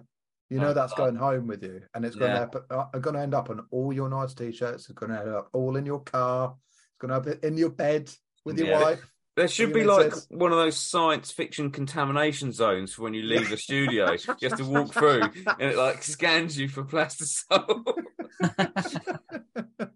well, the thing you said Oh. about the water-based color mixing, anyway, I've I've heard it's better when you pay for Pantones.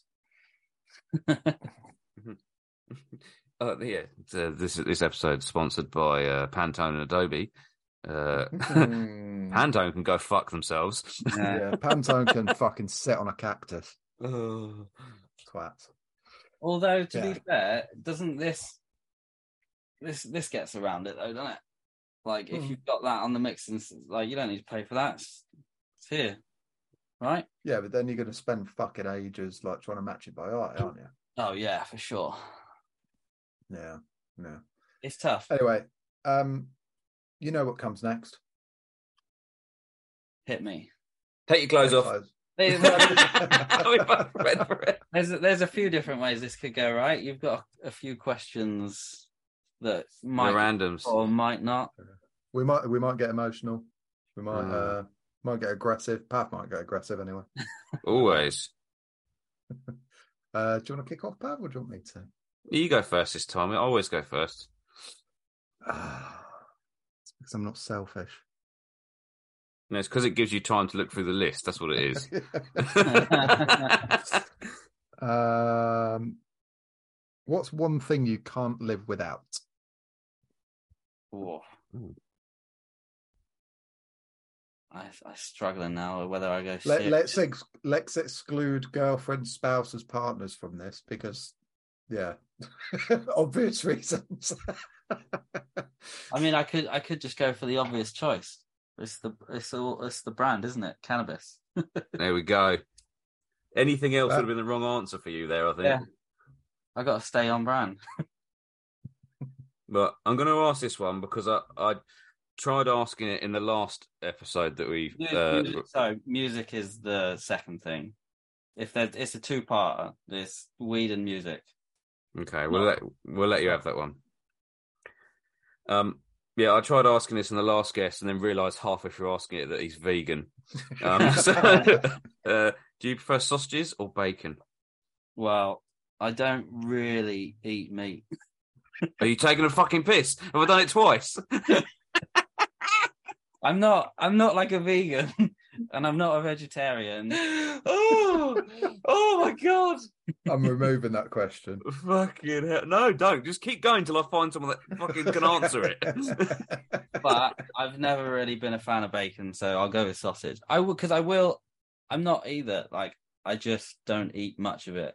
I thing is, a sausage doesn't have to be like you can get like the the Quorn sausages are actually quite good, and I Which- like chicken sausages I'd, as I'd well. tell you the be- the best veggie sausages in my opinion, or veggie vegan, whatever they are, are the Richmond ones.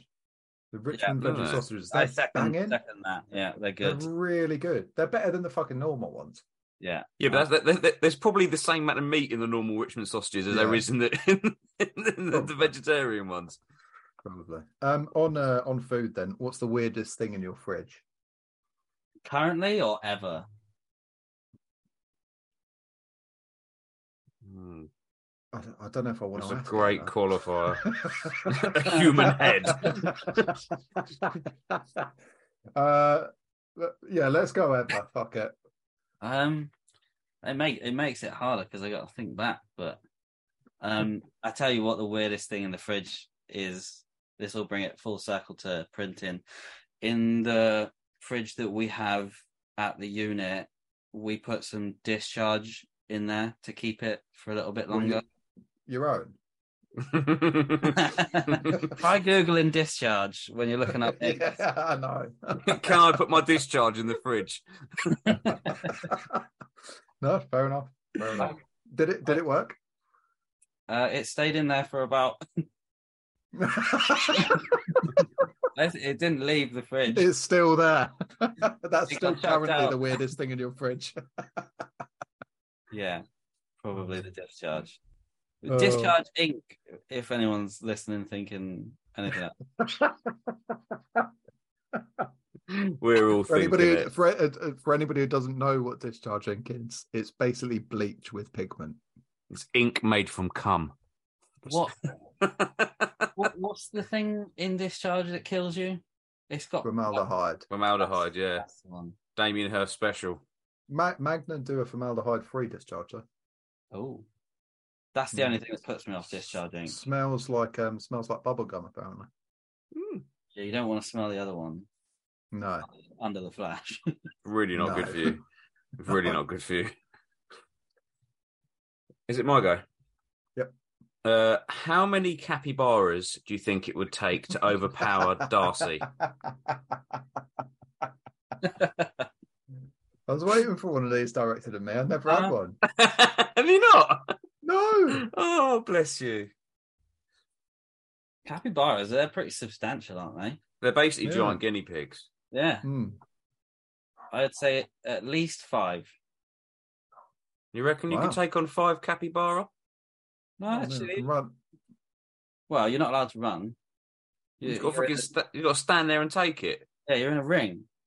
What in a ring? like Yeah. MMA? well, if if it's a question of like fight or flight, you could just you could run away from pretty much.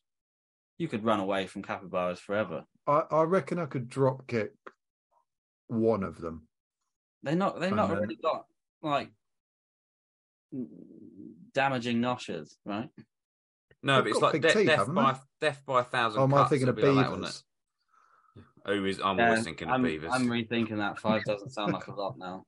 Five isn't enough, I don't think. No, I don't think so. I think in my head they're a bit bigger than I thought they were. Are, are they quick? No, I don't know. They're, I don't think they're that quick. I don't think they're particularly vicious. I couldn't have picked probably a less, a less. Like, I mean, you, you, you like- asked one, and it was about it was geese and me, and geese are horrible. I should have picked Yeah. a slightly more vicious animal. it's like that scene in Jurassic Park where that little tiny dinosaur goes up to that dude and like, yeah, yeah. Mm. It would just be Okay, like that, and I, it would be. I'll say like fifty then. 50. oh yeah, 50, 50 would definitely fuck Darcy up. yeah, yeah, for real. I'll take that. I'll For take reals. Yeah. Well, Oh. did, did we want him to survive or? We said overpower. and In yeah, my not head, kill. I, I, well, I, I. Well, Fucking hell, overpower. Conor. Well, overpower, then two. One one's like behind your legs, and the other one's in front of you, and it just scares you, and you trip over. Done. Mm. Fair enough. I'll enough. stick to my I'll- original I'll, take. five. I'll, I'll... It's it's capybara. It's not the fucking Chuckle Brothers, Conor. What? How how clever are these capybaras? no, as clever as a large guinea pig can be.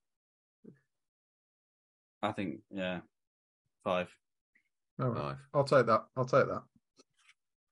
I think that- Um, if you could pick your ideal celebrity to be spotted wearing your brand, who would it be? you know, if I was to say the first thing that came to my head, Do it. Ryan Reynolds, just because I think he's hilarious, Nice choice. and it was just the first thing that came to my head. Mm. I can't really. That makes sense. He's he's a cool guy. Yeah, Annoyingly cool. I don't know if he. Apart from Green Lantern, that's the only thing. Right. Yeah, God. I don't know if he that one. tokes much, but he's been doing a lot of stuff in Wales recently, so you know. Mm, I'm sure he does. ride. I'm sure he does much toking. I'm not really I'm not really clear up all the lingo, but They all do. They all do. um uh what game show do you think you could win?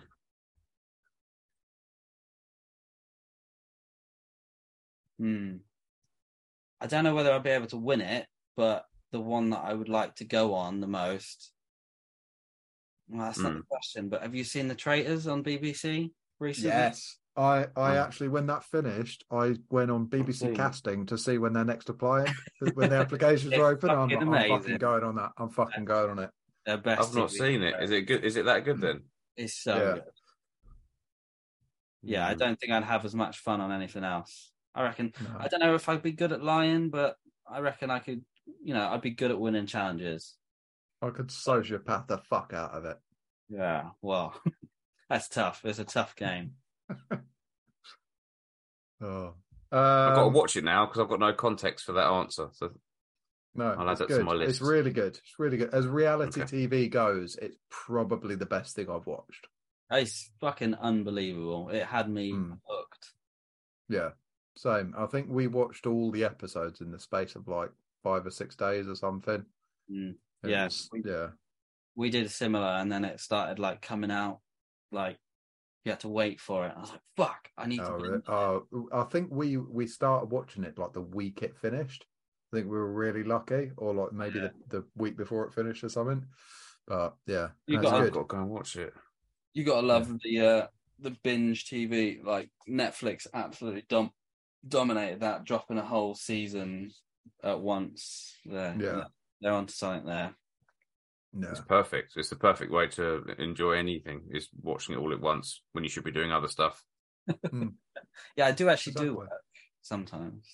Yeah. I, want to get a TV at the unit just so I can fucking That's the that's the best thing I'm put in the studio was a TV. Yeah. yeah.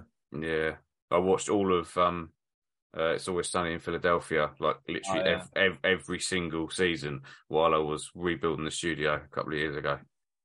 Yeah, that's it. Nice. We've got a few great. we've got a few TVs here. One of them's uh got the PlayStation 3 with Skate 3. And then Nice. the, other, Nice. the other one's above the press, but we never Above the press, isn't it? Yeah, we've never really used it. It's mostly just got cameras on, like so we can see when the deliveries turn up. But yeah, Fair enough. Um, if you weren't doing what you do now, what do you think you'd be doing? I think it's a toss up between like I've always been heavily into like music. Music's been like before I started doing all the printing and everything, I was just like playing music all the time. I did a few bands and I'd love to just go on tour like forever. That would be fucking amazing. And just make music. That would be great.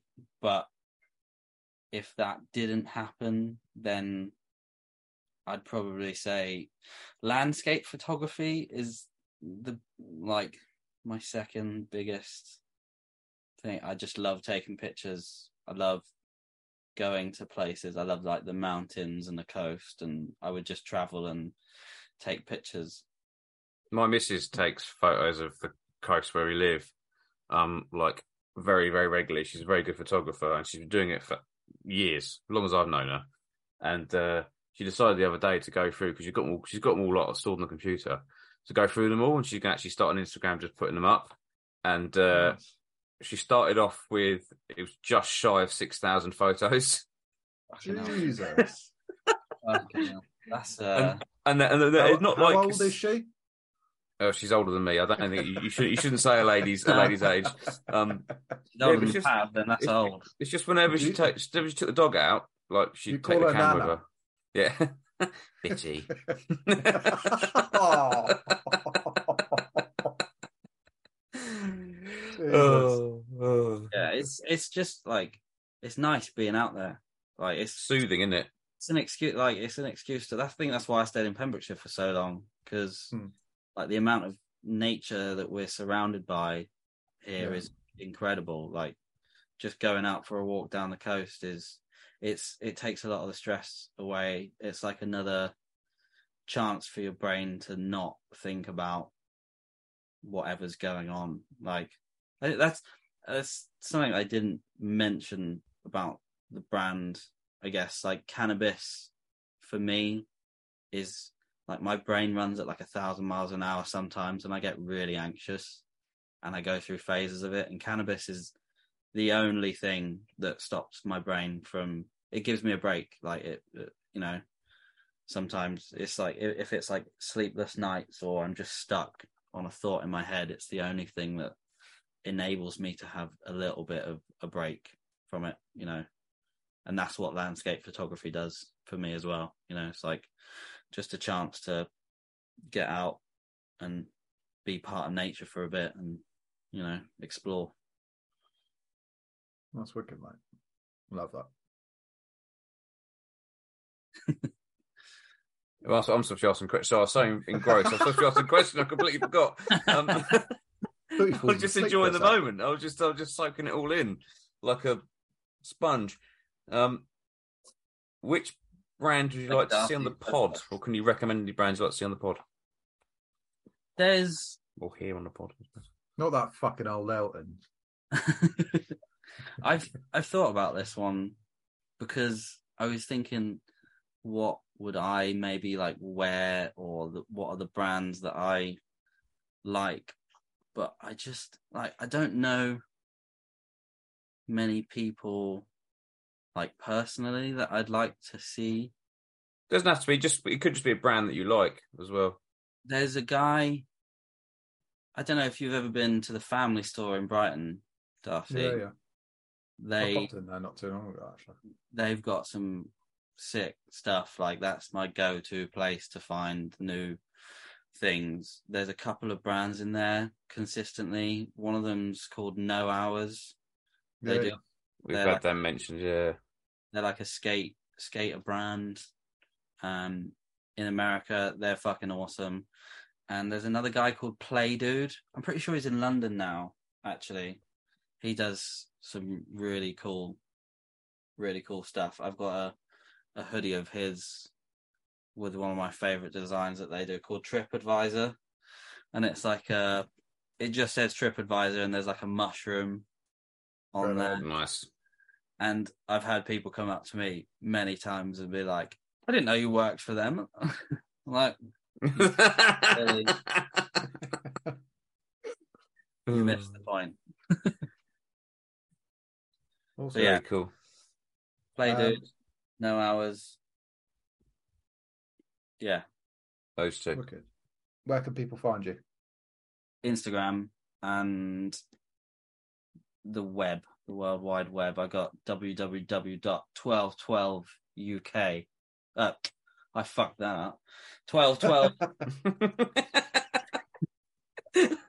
oh, don't edit this bit out. Uh, where not. can you not find me? 1212.uk is the website, and Instagram is like the only place that I'm active. I I tried Facebook, but I'm just never on there. I took it off my phone, so I'm never on there. It's only when I get my laptop out do I check it. I'm exactly the same. I only go on Facebook on my laptop. Yeah, it's wonderful. I love Of, it. of, of all the apps I had that like slowed down and fucked my phone up, Facebook was the one that like made it slow and shit. So I just got rid of it one day, and I've never looked back. It's great. Like getting rid of Messenger and Facebook. Wonderful. Mm. Love it. Yeah. Instagram. I don't have any other socials either. Like I just Instagram's nice because I can. It's like a portfolio. I can look back on it and think, Yeah. "Oh, like this is this is nice. I can see all my things together at once. So yeah, the Instagram is at twelve twelve UK. Do you want to spell twelve twelve? Because some people won't be able to spell the word twelve twice.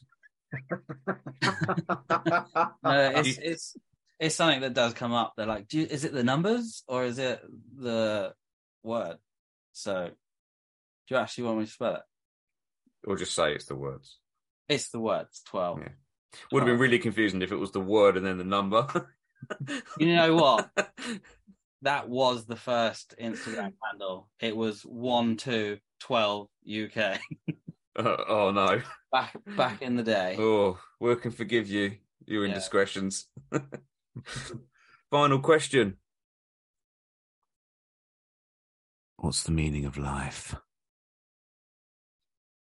I'm immediately going for, and I might actually get this wrong, but there is no romances.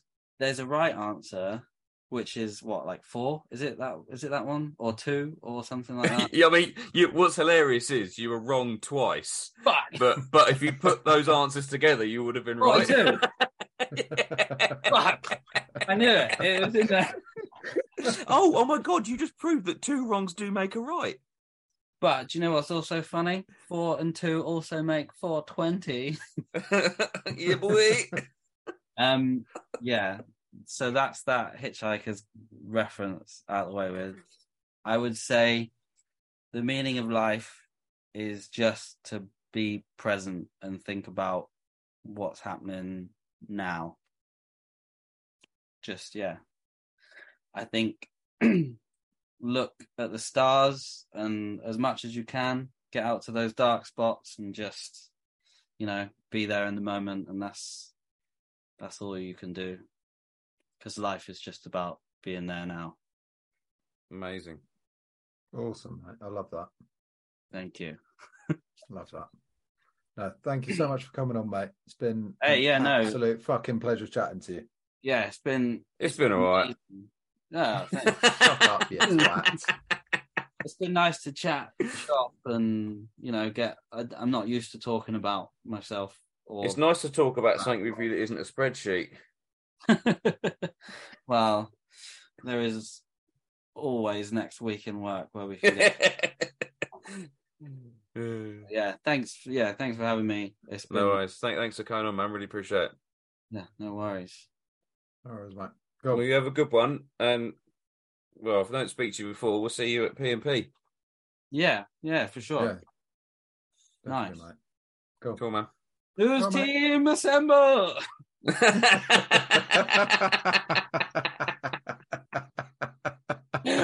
oh my god, hilarious! Oh, oh, fucking hell. Oh, Right. oh, Right. you're, you're a good egg. Love you, mate. Bloody See wonderful later. evening. Yeah. You Thanks, too, mate. chap. Ciao, Have a good one. And Ciao, you. ciao. Bye. Bye.